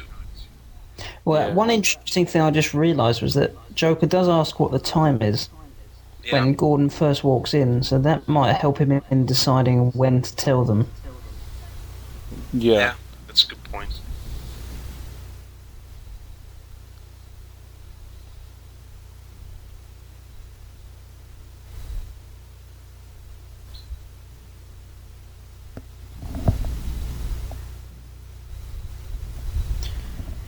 Watching this film again really makes me not angry, but just I pity the Oscars for not having enough um, sense to put this in as a as a best film. Just a nomination, didn't have to win.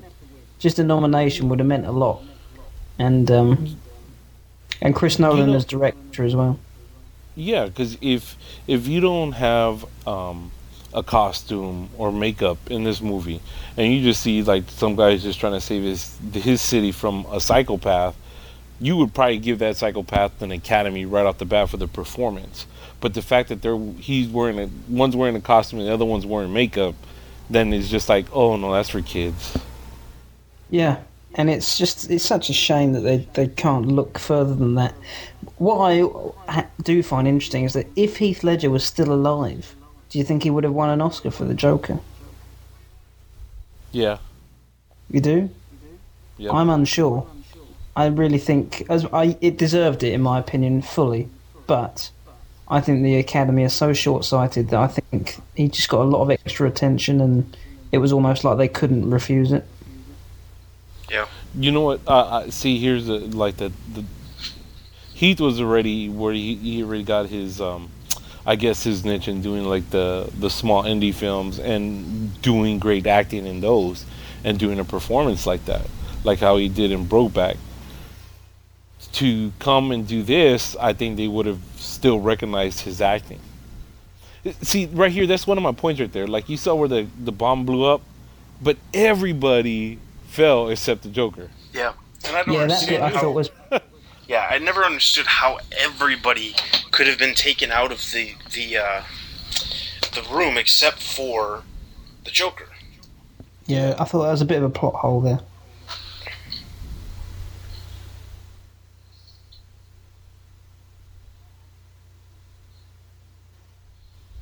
I like when he hits that door because you think he's gonna be Rachel, and he's like, "No, no." I thought that was really well Oh, done. Actually, I was not expecting it.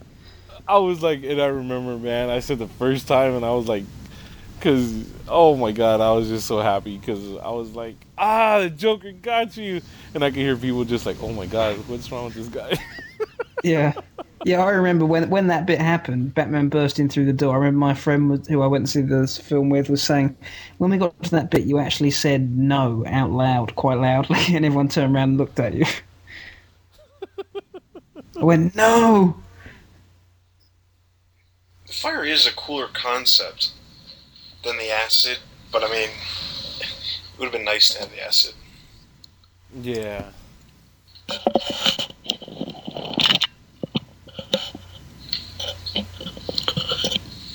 That was so cool that they killed someone like that.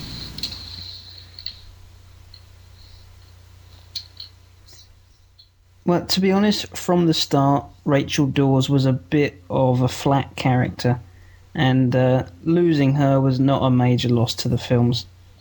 Agreed. And and in fact, her death. I mean, in the Dark Knight, they did a lot more with her, and her death adds to you know Two Face and Batman, and just makes it even more makes it a bigger impact. So I think it was a good decision. The thing is that I the one of the biggest problems that I think is, well, they said they created her so that Bruce had an emotional connection to somebody. Yeah, Alfred's there, but it's not the same kind of thing as if it was like a love interest. But it's like it's not com- it's not a complete love interest. No. So it gives it a little bit. It gives it somebody. I mean, like they could have done the same thing with a lot of other characters, but I don't think that it would have been the same. Like in '89 when they did Vicki Vale, it's it, it ends up a little different, and it, uh, in my opinion, it's actually ends up turning out better that they use somebody that isn't that important because they can get rid of them, and then everybody's like, "Oh my god, I can't believe they killed that person." Yeah.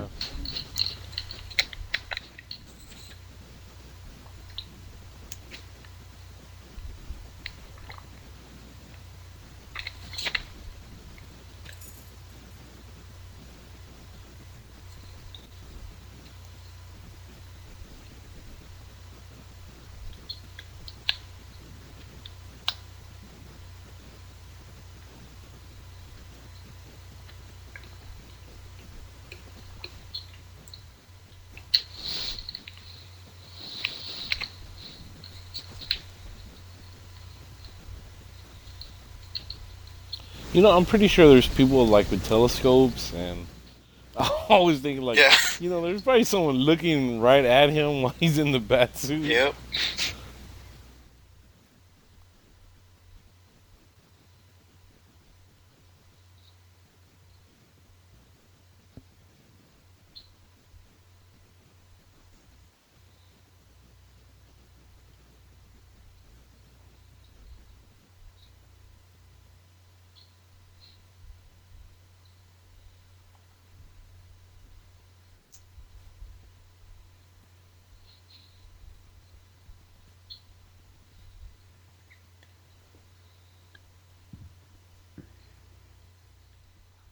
That's an excellent, excellent part right there.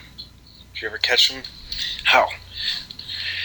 Brought the forest down because that just proves. I mean, like, as somebody who doesn't want to be caught, you have to, you have to you have to destroy a lot more than just the thing you can't find. Right. Got to take extreme measures. Yep. Now, Two Face, when you, I, I made a particular effort to avoid seeing Two Face. Uh, you know, any, I didn't want any spoilers of photos of Two Face or anything. And I have to say, it really did pay off because when I first saw him, I thought wow, they've done a fantastic job there. Yeah, the, the interesting thing is the spoiler images that came out when they first showed them. I, I really honestly did not think it was actually. I didn't think that was how it was going to be portrayed. Surprisingly enough, it was very, very similar. I mean, you look at the picture now and compare it to what it is, it was spot on. But I mean, you would have just yeah, never it, known. it was very good. It was very good.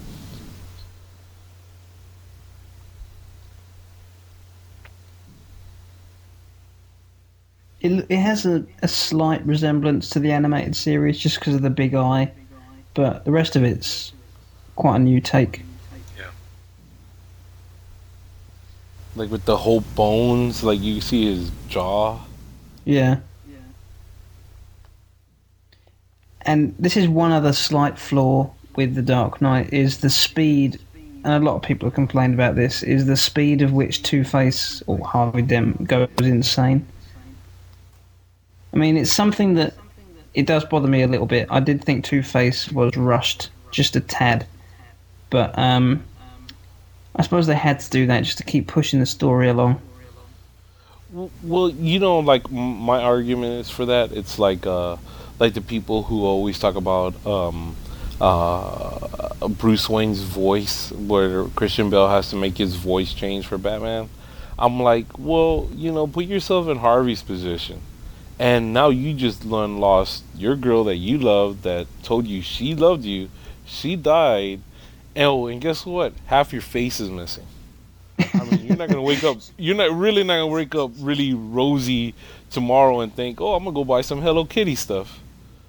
That is know, true. That is true. That it, it, it deals with the with the psyche, and I can tell you from personal experience with my dealing with Bell's palsy, you get mad at that sometimes because when when I when I saw Dustin in November, my face was fine. When I saw Dustin again, half my face is like Two Face, where I can't hardly move half of it.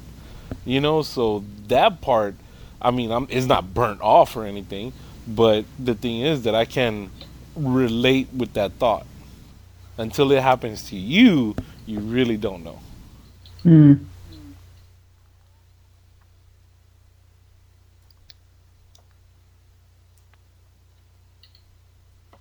I really like that Russian.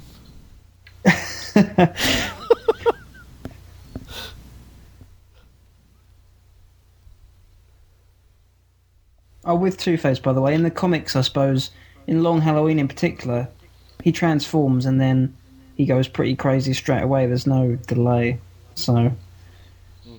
it's not like they did anything hugely different.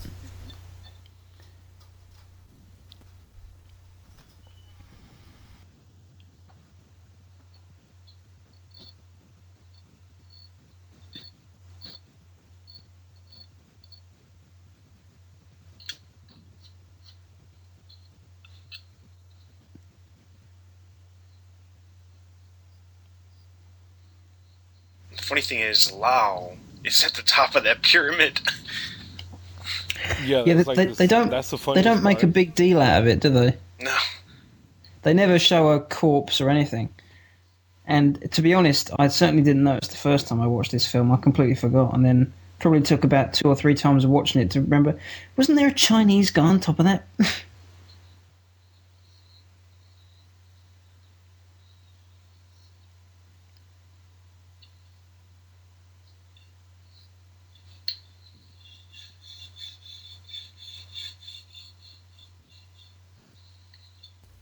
That is like so cool. That whole thing that uh, where all the money just like just getting fried up. I was just like, that's so cool.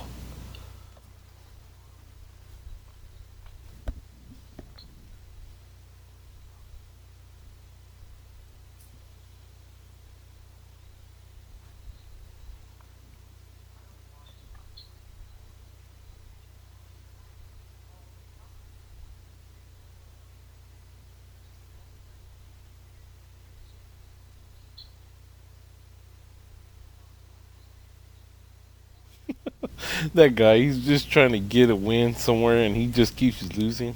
Yep.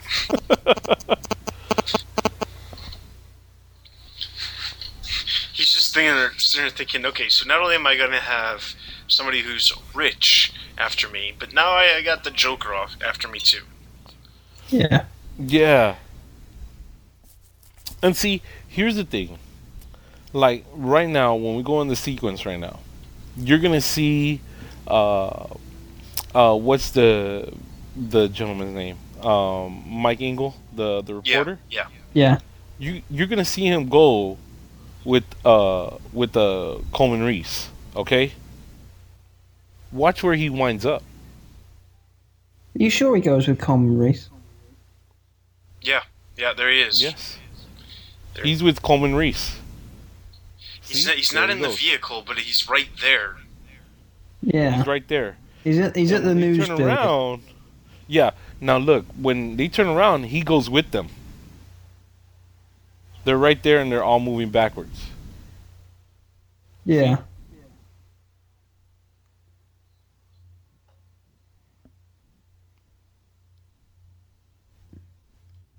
But doesn't Gordon go to the same hospital? No. Okay, so it looks Gordon's like he gets in a different hospital. vehicle right there. Because he Hmm. doesn't get in the in the same SUV Right. that they get in. Right. But you would think he would follow them. Yeah. How does Ins- he instead, he ends up the- magically at Gotham General. at magically at Gotham General. Yeah. Quicker than a Lamborghini Gallardo. Yeah, and I mean, if Gordon says the priority is Gotham General, but they're driving around, you know what I mean? But Mike Engel gets to Gotham General before Commissioner Gordon.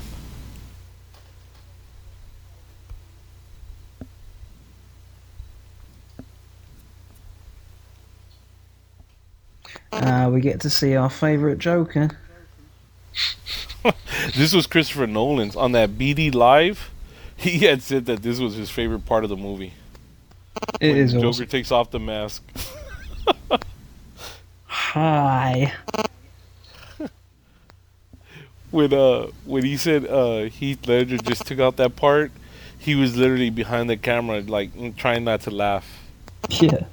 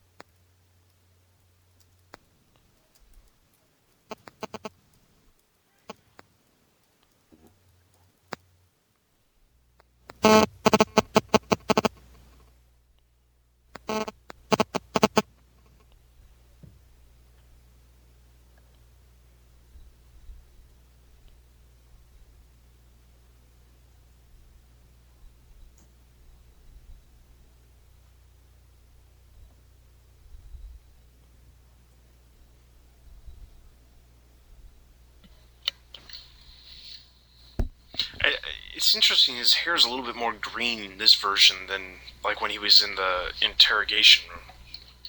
Yeah, because it almost looked at like that sandy brownish kind of blonde type. But this was like the per like so funny. This is like one of the best moments. I, I can't debate if this is like one of my favorite moments here, like out of the whole movie, like just best of, because I love the part where where Batman was in Hong Kong. I just can't get that part out where he just took off on that skyhook. I love that part. For me, I think it's going to have to be best moments, the bank robbery and the interrogation room with the Joker, probably. But see right here, he has that vote for Harvey Dent. Yeah, Yeah. Did I was like, oh my god. It was just the little things are all perfect as well. I don't understand why people are under the assumption that if they kill Coleman Reese, that they're gonna somehow he's not gonna blow up a hospital. Yeah, and the thing is that if they kill Coleman Reese, they're going to jail. you know what I mean? I just don't understand Arkham why Asylum. get that. I don't understand. Yeah, but they're they don't they're get probably thinking they've got you know they've got their own family in the hospital or something like that. that. Right, I mean, I understand that, but I'm thinking to myself, why would the Joker still not blow up the hospital?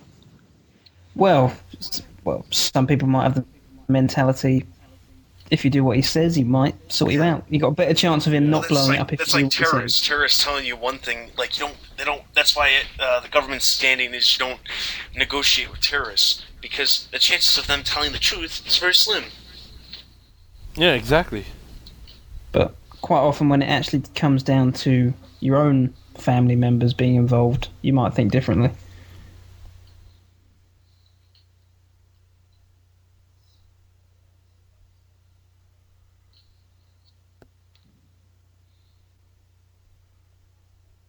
Also, the CGI with Two Face, his face looks brilliant. You know, I mean, I don't know how much was makeup and how much was CGI. I imagine it was all CGI. Uh, Uh, yeah, as far as I knew, it was mainly all CGI. But uh, it looks brilliant. I think flawless. I know, right? Like you couldn't even tell.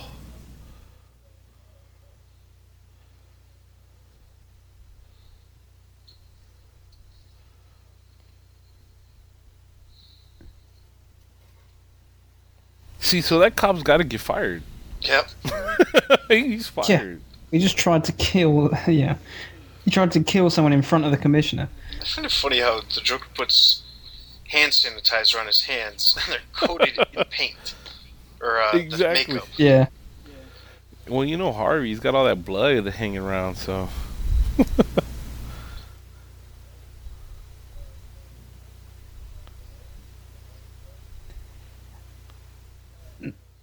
Now, what was Chicago um, thinking when they found out there was this hospital being blown up? Oh well, the thing is, this is an actual real building. This was a uh, this this building used to be a candy factory that went out. Of, the candy company went out of business, so that they actually took the candy factory and turned it into equal. uh, a hospital, and they blew it up. See, there we saw Mike Engel, and he Yeah, he didn't ran onto a bus. vehicle, Got in a bus. School bus. And you assume that the uh, hospital blowing up is probably just one take. Oh yeah. yeah. yeah. well, it's like this uh, the scene that that's uh, it's about to happen where uh, yeah. the actual building from above gets blown up. That's what they actually filmed that right there. Yeah. You did you notice the Joker when when uh, he he got into the the the bus? He was still jumping around like all happy and stuff. yeah. The other thing I, I don't know if a lot of people noticed, but that building that blown blew up, it almost looks like a um, it almost looks like a parking garage because the building next to it, where that little overhead bridge was attached to, had the ambulance like the that was the emergency room.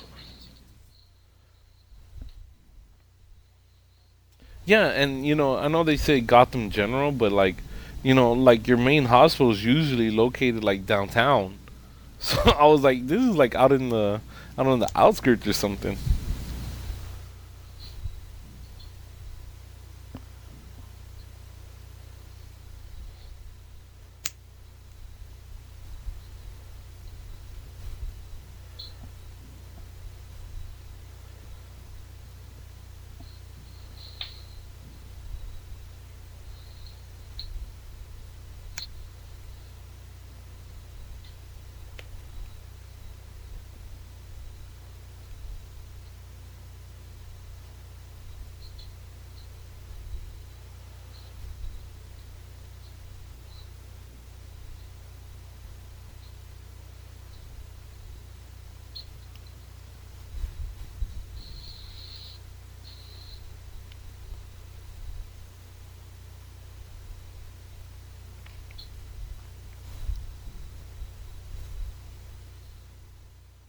I didn't really understand this whole sonar thing because I mean, when he went into the building uh, um, in Hong Kong, I didn't really understand why they said the thing about the sonar because he didn't use it there. The you mean the cell phone? Yeah, I mean the cell phone put out an EMP to make all the electro uh, the electronic stuff not work in the building. They, he didn't use the sonar up until the end of the movie.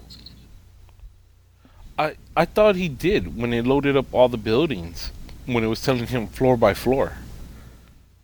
Well, if that's the case, I don't even understand how that works. Yeah, well, see, that's my question too because I was like, okay, he had a little receiver at the bottom, right? Okay, so that that one sent out the signal when he connected to it, right? Yeah. But how in this moment right here, how can he connect to every cell phone in the city if it doesn't have that signal that was in, built in like that cell phone that was used in Hong Kong? Yeah, exactly. How did he make every cell phone suddenly have that? Exactly. Same thing with like how did was he able to listen into every single every single conversation?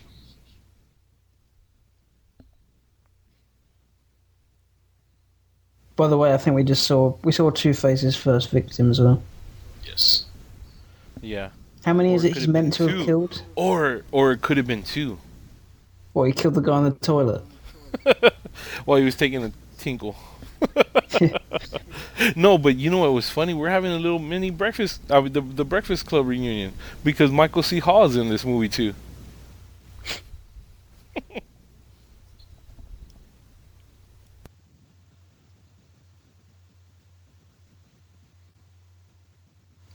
I Freeman's face there. He's like, Me? Huh?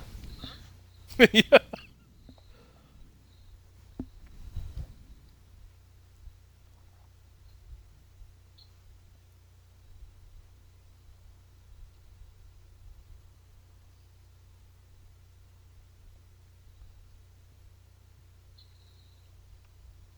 The other thing that I, I mean, I kind of dislike the fact that I mean, there was kind of like an unsaid, uh, un, it was an unsaid knowledge between the two of them that they that Lucius Fox knew who Batman was, or that Bruce was Batman. Bruce knew that he knew, but they didn't say it out loud. When Batman approaches uh, Lucius, it's almost as if, okay, cat's out of the bag. We're not even going to pretend like we don't know. Hmm. Is that a problem?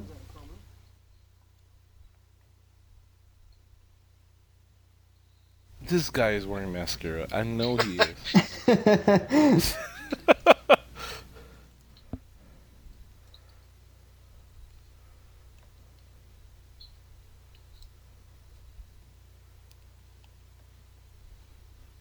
You know what he reminds me of? He reminds me of those actors that played the pharaohs. Remember the pharaohs had those? Look, you see the guy that just got taken away Mhm. by Harvey? Yeah. He just grabbed him like real quick. But see, a A lot, lot, of people, didn't catch that. No, yeah, but also a lot of people thought that he was. Um, he killed him, but you don't hear a gunshot or anything. Yeah. Could have broke his neck on the way. Like, Well, we're going to go through and count all the actual victims we know are going to get killed by. Yeah. We've had one so, far, the bloke in the bar. N- well, actually, if you if you think about it, he might have three already. The two in the bar and the guy he just pulled right now. But if we go by just what we actually see,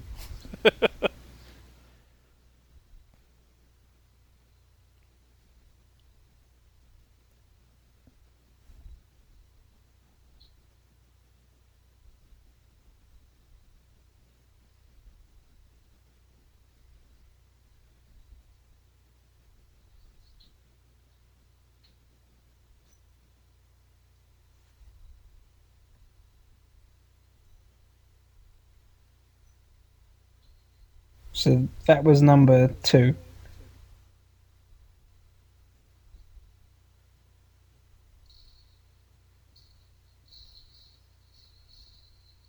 See, I don't know how Maroni would die from like that. The entire back is caved in. How would a seatbelt save Harvey Dent? yeah.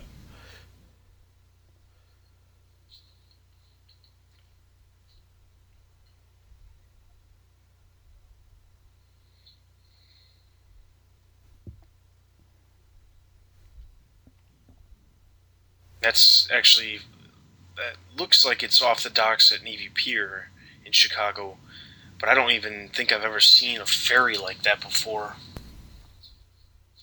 Were you, were you there in um, 2007 when they were filming this? No. No. Unfortunately, not.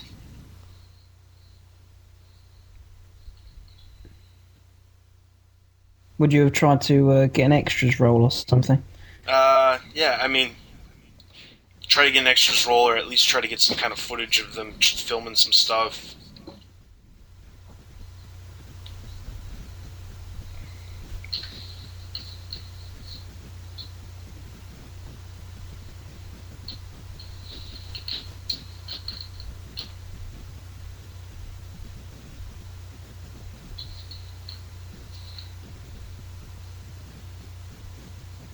I love that part, and you just see like the little box ready.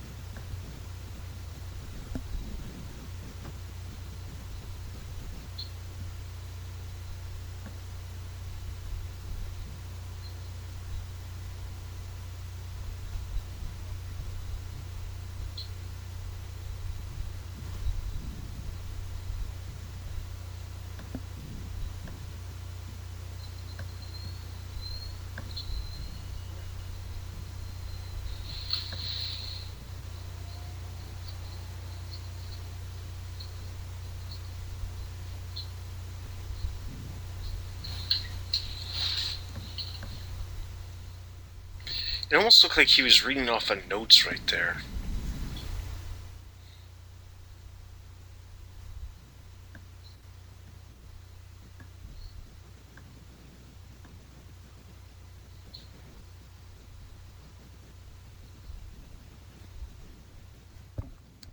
I have to admit, this whole ferry bit didn't really grip me as much as the rest of the film. Yeah. I thought it, it was just it wasn't wasn't that it was dragging on or anything. I just think it was a, a bit that wasn't just wasn't as strong as the rest of the film for myself.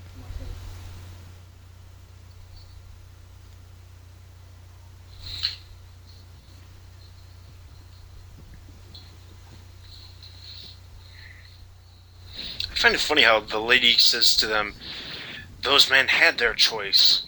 They had their choice when? When they made a mistake and they're paying for it right now." yeah.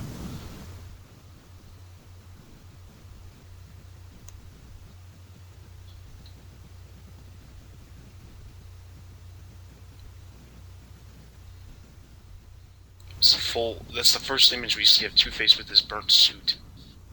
Yeah, I'm not too keen on the burnt suit. I liked it. I mean, it's a lot better than having uh, neon pink leopard skin. that is true. Beer and pizza. Beer and pizza. If I were him, though, I'd just get a normal suit. I don't know why. Who was it who decided, right, let's hang on to this half burnt suit and keep it next to his hospital bed? That's an excellent question.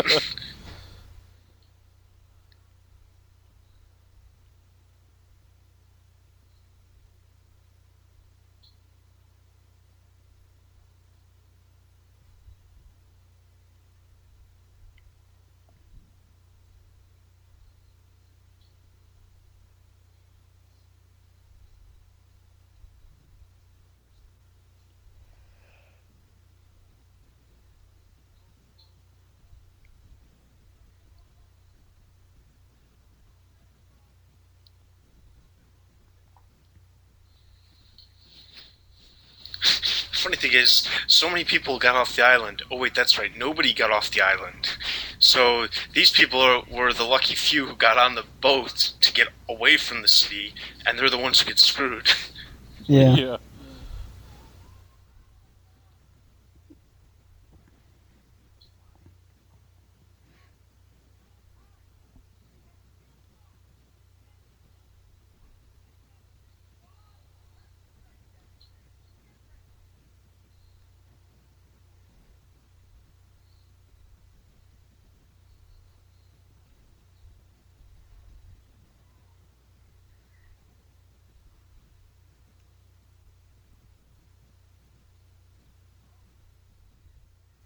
Do you know what I found quite interesting from the people who have watched Batman Begins and The Dark Knight? If you talk to the well girls I've spoken to in general, thought Batman Begins was pretty boring, bit slow, but they all really enjoyed The Dark Knight. And that doesn't just apply to girls. There are quite a few people who thought Batman Begins was a bit slow Yeah. and really enjoyed The Dark Knight, but I'm not seeing where their logic is because to me they're just like a continuing. The Dark Knight is just the Batman Begins again, but just a bit better, Or, uh, you know, significantly better. yeah. I, I it's the same I mean, style like, of. the It's the same that, style of storytelling. Yeah, I- the thing is that I, it seems to me that uh, people, like I, I honestly, there were some people to me that complained that there was that Dark Knight moved too fast. And if you think about it, I mean, it's just one bam, bam, bam, bam, bam, bam, bam. It's just continuing to happen over and over again. Like there's no let ups at all. No.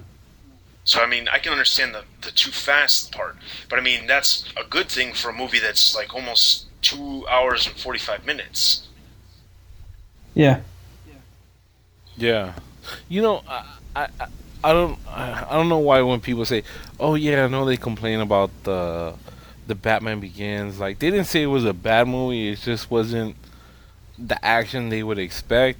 But I, I, in that aspect, I, I guess I'm pretty lucky to be a comic book fan because you're you're kind of used to that in comic book form, and and and it's it's, it's not sad for the people that that don't. It's just that you know they, they lose that that part of connecting it. Yeah, Mm.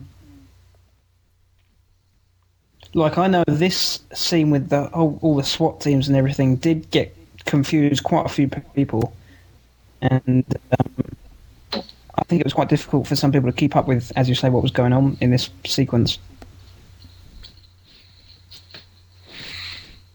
But it's just one of those films you really do have to pay attention through every single minute. And I think quite audiences are quite used to at this point in time just sitting back and watching loads of explosions and goodies and baddies fighting each other. Whereas this was a you have to think quite a lot with this film. You've got to stay alert throughout the entire film, and pay attention.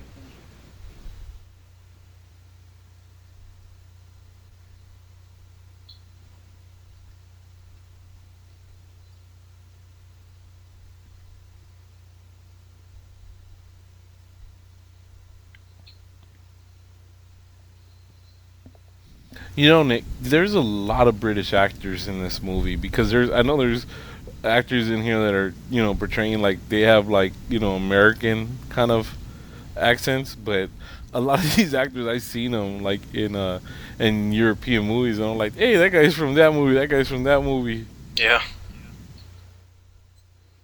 Do you guys? Do you think is Christian Bale? He's actually officially English, isn't he? Christian Bale. Yeah, Yeah, Yeah. He does. I don't think he spends much time over here, though. I think he spent most of his life in America. He's got a really strange accent, which seems to change from every single interview I see of him. I think. I think he was said- actually. I think he was actually born in Wales. Yeah, that's exactly what I was just gonna say. yeah. He certainly doesn't have a Welsh accent. I thought that was cool the way Batman just stands there. I don't. I all didn't really understand Kicks them how those people just happened to all get pulled on the same rope. Oh, he was tying them up uh, as he went along the way Oh. on their feet. That's why he was roping them on their feet when he went when he went around. Okay. But none. But none of them managed to fire one bullet at him for some reason.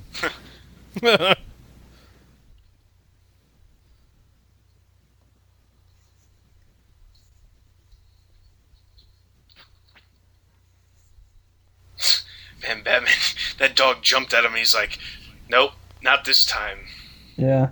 He had to fight those Like- dogs at the start of the film.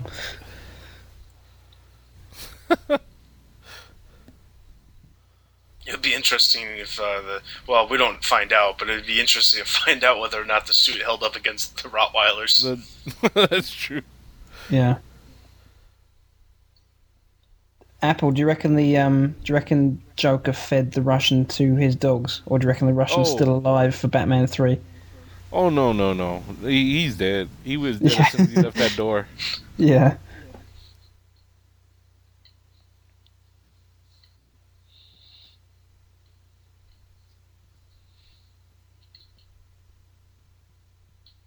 This guy's got one crazy eye. It's Zeus. He'll always be Zeus to me.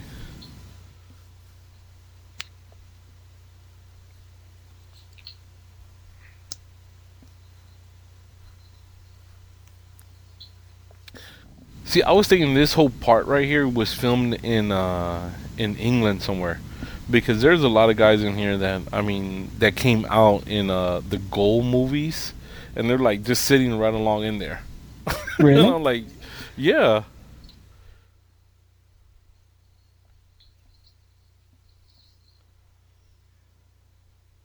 Well, I know they film a, a big proportion of this film at Pinewood, I think, don't they? Yeah, So- like so they put a uh, like some other English actors I had noticed too was when uh, when uh, Joker goes and sees uh, uh, Michael Jai White's character uh, when he's playing pool. Yeah, when he that's Oh, yeah. Gambol. yeah. Yeah, you could tell like there's a lot of uh, English actors in that. So I was thinking that was probably filmed over there, because a lot of your your your bars, your pubs look like that. Ours over here, they got like 42 inch TVs on every wall because everybody wants to see sports at their bar.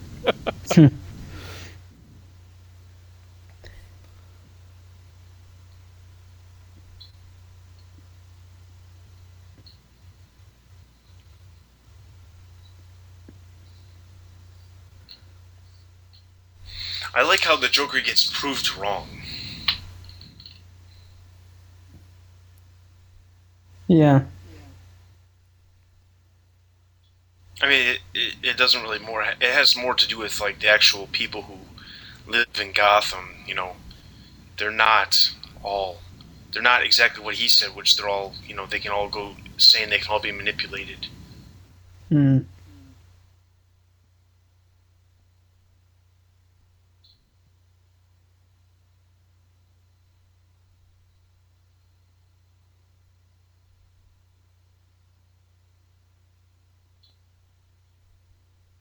The Joker uh, does manage to the Joker does manage to overpower Batman quite easily. I've just noticed there.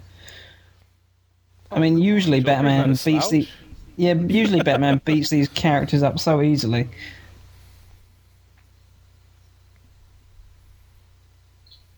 Well, Joker did have dogs to help him. Oh yeah, that's true.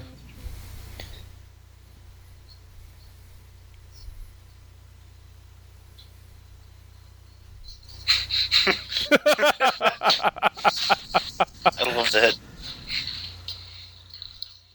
And See, it was uh, uh, great because everyone thought he was just gonna die right there. It was like a Yeah. whole nother Batman '89 all over again. And it's like, wait, mm, nope, not this time. Nope. And it made more sense, especially with what he's about to say. I read somewhere before the film came out uh, when they did some preview or some test screenings, and I, do, I don't know if there's any truth to this at all, but I did read somewhere that they were going to have to re-edit the film because there was scenes of Heath Ledger's Joker in a body bag. And now I don't know if that is with Gambol. I've just realised, Yeah, that- or whether that was, yeah. or if whether that was the end of the film. No, that But they were saying they might have to re-edit that because of Heath Ledger's death. yeah. They they were talking about the body bag with the the scene with Gambol, but it wasn't a body bag; it was a trash bag. They just blew it out of proportion. Ah, right, yeah, because I was thinking, oh, that's a bit of a spoiler, saying Joker's in a body bag. I assume I assumed he was going to die. But there was no need to have to kill Joker because Heath Ledger died. You know, there's no need for that. Yeah, I mean that's. I can get in an argument for that like all day long. I mean, 'Cause I- I mean- it's the Joker. He's playing the Joker character. Joker's not gonna die. Yeah, I, I heard someone interview. It might have been MTV or someone like that. Someone quite official saying, talking to one of the producers or the writers, saying, "Don't you wish you could go back and change it so Harvey Dent was still alive and the Joker died?" And said, "Well, no, that wasn't the story. It, Yeah. It's not about the actors. It's about the stories and the characters." Yeah.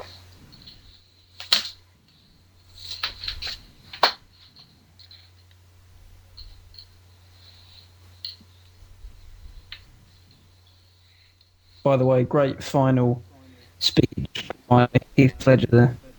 Yeah. And I, re- I remember thinking after that, going, "Oh, I, I hope Joker's comes back again. I hope that's not it, but it was. I like you just stay laughing right there.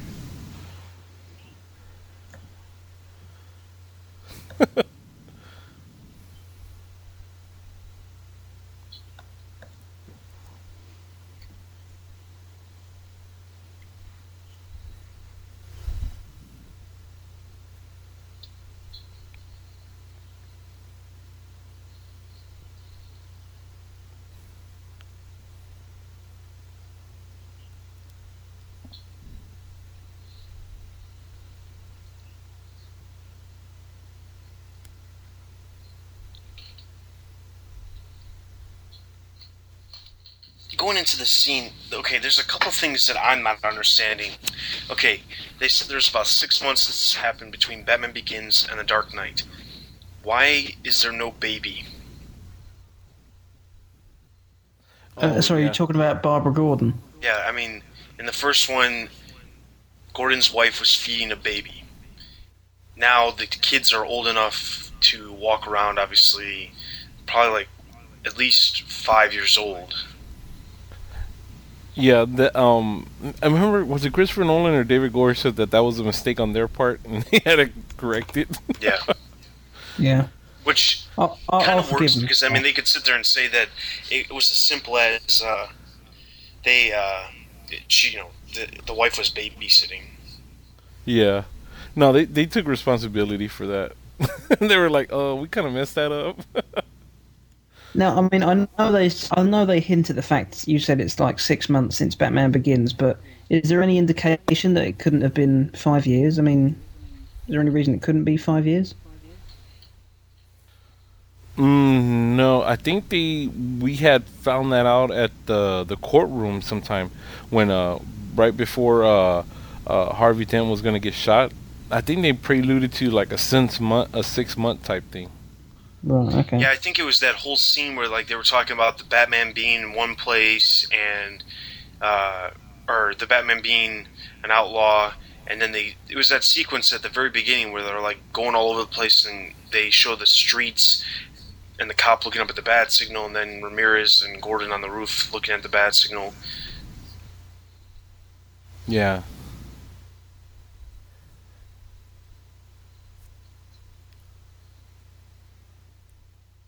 That cheek is so messed up. Yeah, it is. I'm like, dude, man, you're getting that infected. No, I, mu- I must admit, when I first saw this film, at this point in time, I was thinking, right, okay, Two Face is going to be the villain for Batman Three, and I was very shocked that he that they killed him off.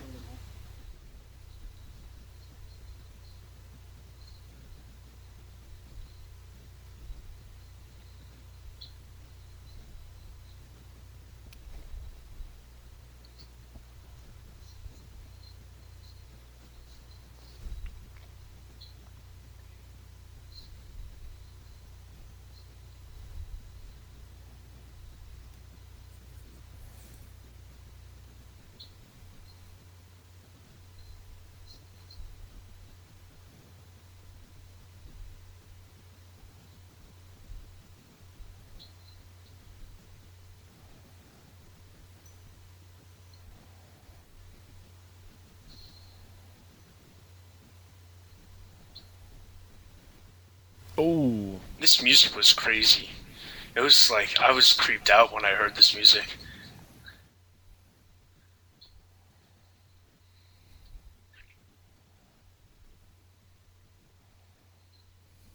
yes, just I mean, talking about the music briefly, I do think this uh, score was a bit. Uh, I like Batman Begins, but I thought this score improved on that, and Yeah. um, I mean, it kept. It was interesting because it kept.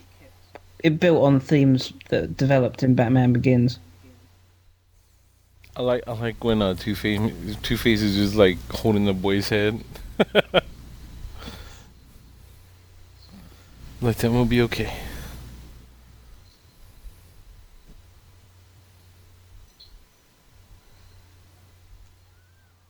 See, I- I don't think they really needed to show the coin go on that side. I don't think that was needed. Does it go on the good or bad side? It I goes can't on the good side. Good. I went on Hmm. the good side. Does that mean anything? Well, it's supposed to be a prelude that everything would have been alright even if Batman didn't interrupt. Right, but it, it, to me, it's just like we. It would have landed different higher up in his hand, all that. Yeah.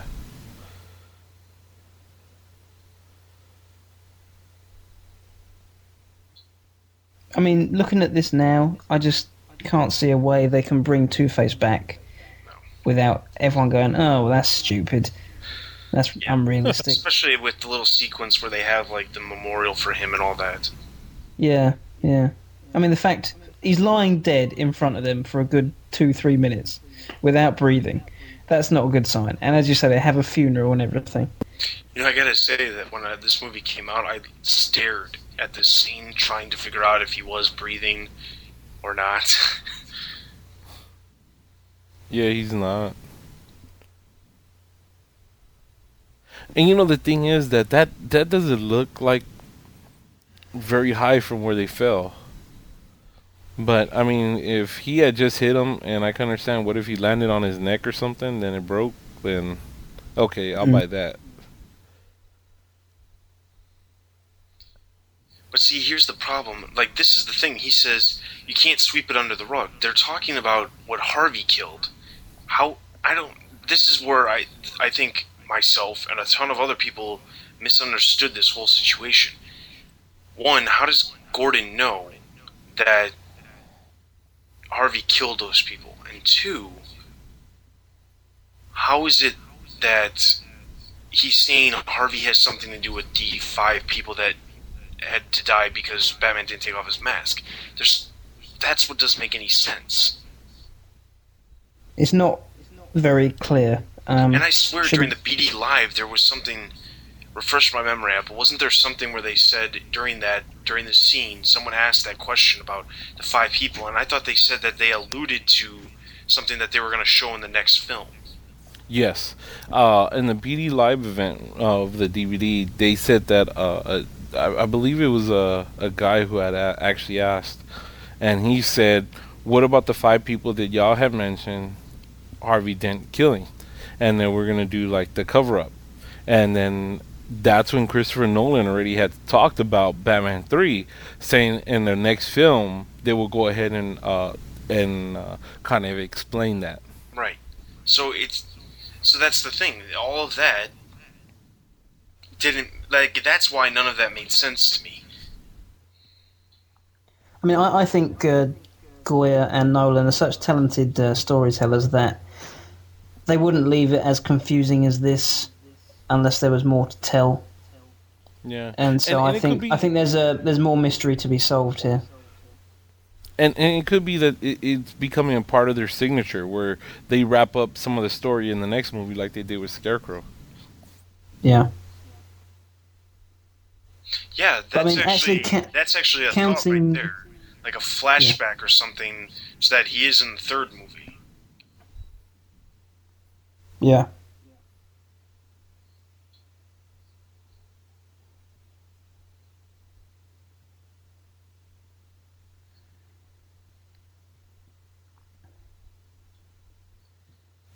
It's kind of sad, like the end of the movie, Batman's like hobbling around, trying to get to his bike, so he just get out of there. Yeah, I wonder how it would be in Batman 3 if they continue that with the police being, you know, chasing him everywhere. Yeah, Oh, it'd be cool. I don't understand how Commissioner Gordon would do what he does. I mean, the reality of it is that only Commissioner Gordon and his family and Batman know the truth about Harvey Dent. There is nobody else. Well, and Joker. Yeah. Who's gonna believe the Joker? Oh, watching that really. I can't wait for Batman 3. we want. I mean, Dream World, Christopher Nolan comes back. Uh, the Riddler and Black Mask are villains. That'd be nice. Yeah. I could see Yeah. that. Uh, one thing, like, I have a feeling there's going to be some female because just the way their movies Oh, yeah. were written in the first place, like with Begins and and uh, Dark Knight, I think there's going to be a female. I mean, it'd be awesome if it was Catwoman, and it would still work without the supernatural aspect. But um, I just don't see who else it could be if it wasn't her. Well, Yeah, some I people mean- have mentioned uh, Talia Ghul. Yeah, Yeah, you know, I, I wouldn't mind uh, Vicki Vale making an appearance in the next one, but uh, I, I would, I really want to see Black Mask. I want Black Mask to come out, and I mean, especially with the the gangs the way they are, just like up in the air right now. I, I think he would be really good to come in and, and I guess take control of the Gotham Underground. Yeah. I think it's probably those those two, the Riddler and Black Mask, that I think would fit in easiest. yeah. The the thing that I think would be interesting. I mean, like there has to be a female. If even if they brought in like a classic comic book, uh, uh, love for ba- uh, for Bruce Wayne, I think it could still work. I just the problem is that like without the girl finding out that Batman or that Bruce is Batman, it just there's too many things that just like uh, how does that work? How do you have any And kind the of closure between that? And you'd also you'd have to make sure they're not just another Rachel. They got to be different, you know. Yeah. I mean, otherwise you have like the situation like we had in Batman and Robin with Julie Madison, where they just completely made it seem like she was um, pretty much nobody of importance. Yeah. Right. Yeah, I I, I think uh, a love interest would be good. Um, if they if they don't put that, then I wouldn't mind. But I would eventually love to see Catwoman in one of these. But man, I don't know. It's just it's just I know I know they're probably gonna go for a big name villain. What if it's Catwoman and Black Mask? That would be cool. That would be, especially with the way it plays out in the stories. Yeah. Because I mean, everyone is mentioning the Riddler, and maybe he'll just go against that and not include him because that's what everyone's expecting. Doing something mean, like Black like- Mask, though, Black Mask would be a bit risky because anyone who hasn't read the comics would be like, "Who's that?" But see, Any- they any- could, but they could plug in Catwoman to really give the character that somebody uh, that a lot of people know, Yeah, and still have somebody that like uh, we would know. I mean, they included Zsasz in Batman Begins, and they definitely didn't need to do that. Yeah, Yeah. Ra's al Ghul. I mean, fans, a lot of well, not, I'm not saying fans. Moviegoers didn't even know who Ra's al Ghul was. You know what I mean? I, I, I, mean, I remember being asked it, about Batman Begins, like, who's this character? Who's that character? And then I would have to tell them, okay, they're like this, they're like this, and Hmm. I, I can understand. I can understand that. I mean, but that's good because now fans know who Ra's al Ghul and uh, Scarecrow are really. So Yeah. to do So that I- for Black Mask, it would be nice. uh, so yeah, my bet is I think you're right. I think it would be one big one, Catwoman or Riddler, and then one more obscure one like Black Mask. Yeah, and that and the thing is, like the they can't go into the movie thinking that they're going to make as much money as they did in, with The Dark Knight. I mean, in my opinion, if they made more money than The Dark Knight, that's awesome. But I mean, they can't think that they're going to and try to make a movie to make more money than The Dark Knight. Go and try to make another great movie like they did with The Dark Knight and let it go. I would make it more towards the you know as a great movie that's you know could be eligible for some Oscars again, more so than trying to make it some giant blockbuster. I mean, Warner Brothers is going to want a blockbuster, but, but the reality of it is you can't get any you can't get somebody more than that's more popular than the Joker. So you can't compete with that. Yeah, exactly, exactly. And I, I, I think if people were uh, get the chance to get introduced to Black Mask, I think they'll be like, "Whoa, this is a cool character," you know. Yeah. And, and it's all about opening up Batman's world to the people that are not used to seeing, you know, Batman's universe. I mean, there's these a lot of wonderful characters. I mean, we all love the Joker. We know the Joker is like, you know, the greatest. But I mean, there are a bunch of great other characters. I mean, if they can bring back Zsasz and just do a, uh, uh, Christopher Nolan just do a like a psycho thing with him, where people are like, "Oh crap," you know, you know, he's cutting up people, he's doing whatever to them. You know what I mean? That would- that would be so cool too. Yeah. Yeah. Just yeah, we got to make sure Warner Brothers do not rush it. You know, take your time. Let Nolan do what he wants, if he's coming back, that is, of course. And um, just let Nolan do what he wants and give him time. As we we've said it before, we don't want another Batman and Robin. We want another Dark Knight. So do whatever Nolan wants. Exactly. Yeah. And on that note, I think we're about done with the movie. So, um, as a reminder, obviously you can go on to iTunes and leave a review. Um, you can you obviously you probably have found this on iTunes, so it'd be nice if you guys could leave a review for the specials. Um, let us know what you think. Email us at podcast at thebatmanuniverse.net. The uh, obviously this is the last movie we are doing for the summer movie series that we were doing for all the commentaries, but we are debating on whether or not we are we should continue the commentaries. So if you want to see more commentaries, what we are asking is that you send us an email. Tell us what you liked about the commentaries and if you want the commentaries. This is this goes for everybody, not just people who aren't on the forums. Even if you are on the forums, send us an email and let us know if you want to see more commentaries. And that's what will that's how we will determine whether or not we have more commentaries in the future. Maybe we'll do the animated movies, TV shows, stuff like that. But it's up to you guys and how much response we get in our email box to decide whether or not to keep doing the commentaries. Right. I mean, it's it's a lot of fun, but guys, there's a there's a lot more stuff. If y'all want us to do that, I mean, we're more than happy to do it for you guys. Yeah, Mask of the Phantasm next, please. oh yeah. All right, so that's gonna wrap it up for this episode. Uh, make sure you log on to the forums, check out the website, also check out the new blog that you where you can leave comments and all kinds of other stuff. So this is Dustin. This is Apple. This is Nick. You've been listening to the Batman Universe specials with the Dark Knight commentary. We'll see you guys next time. Take care, guys. See ya. Tune in tomorrow, same bat time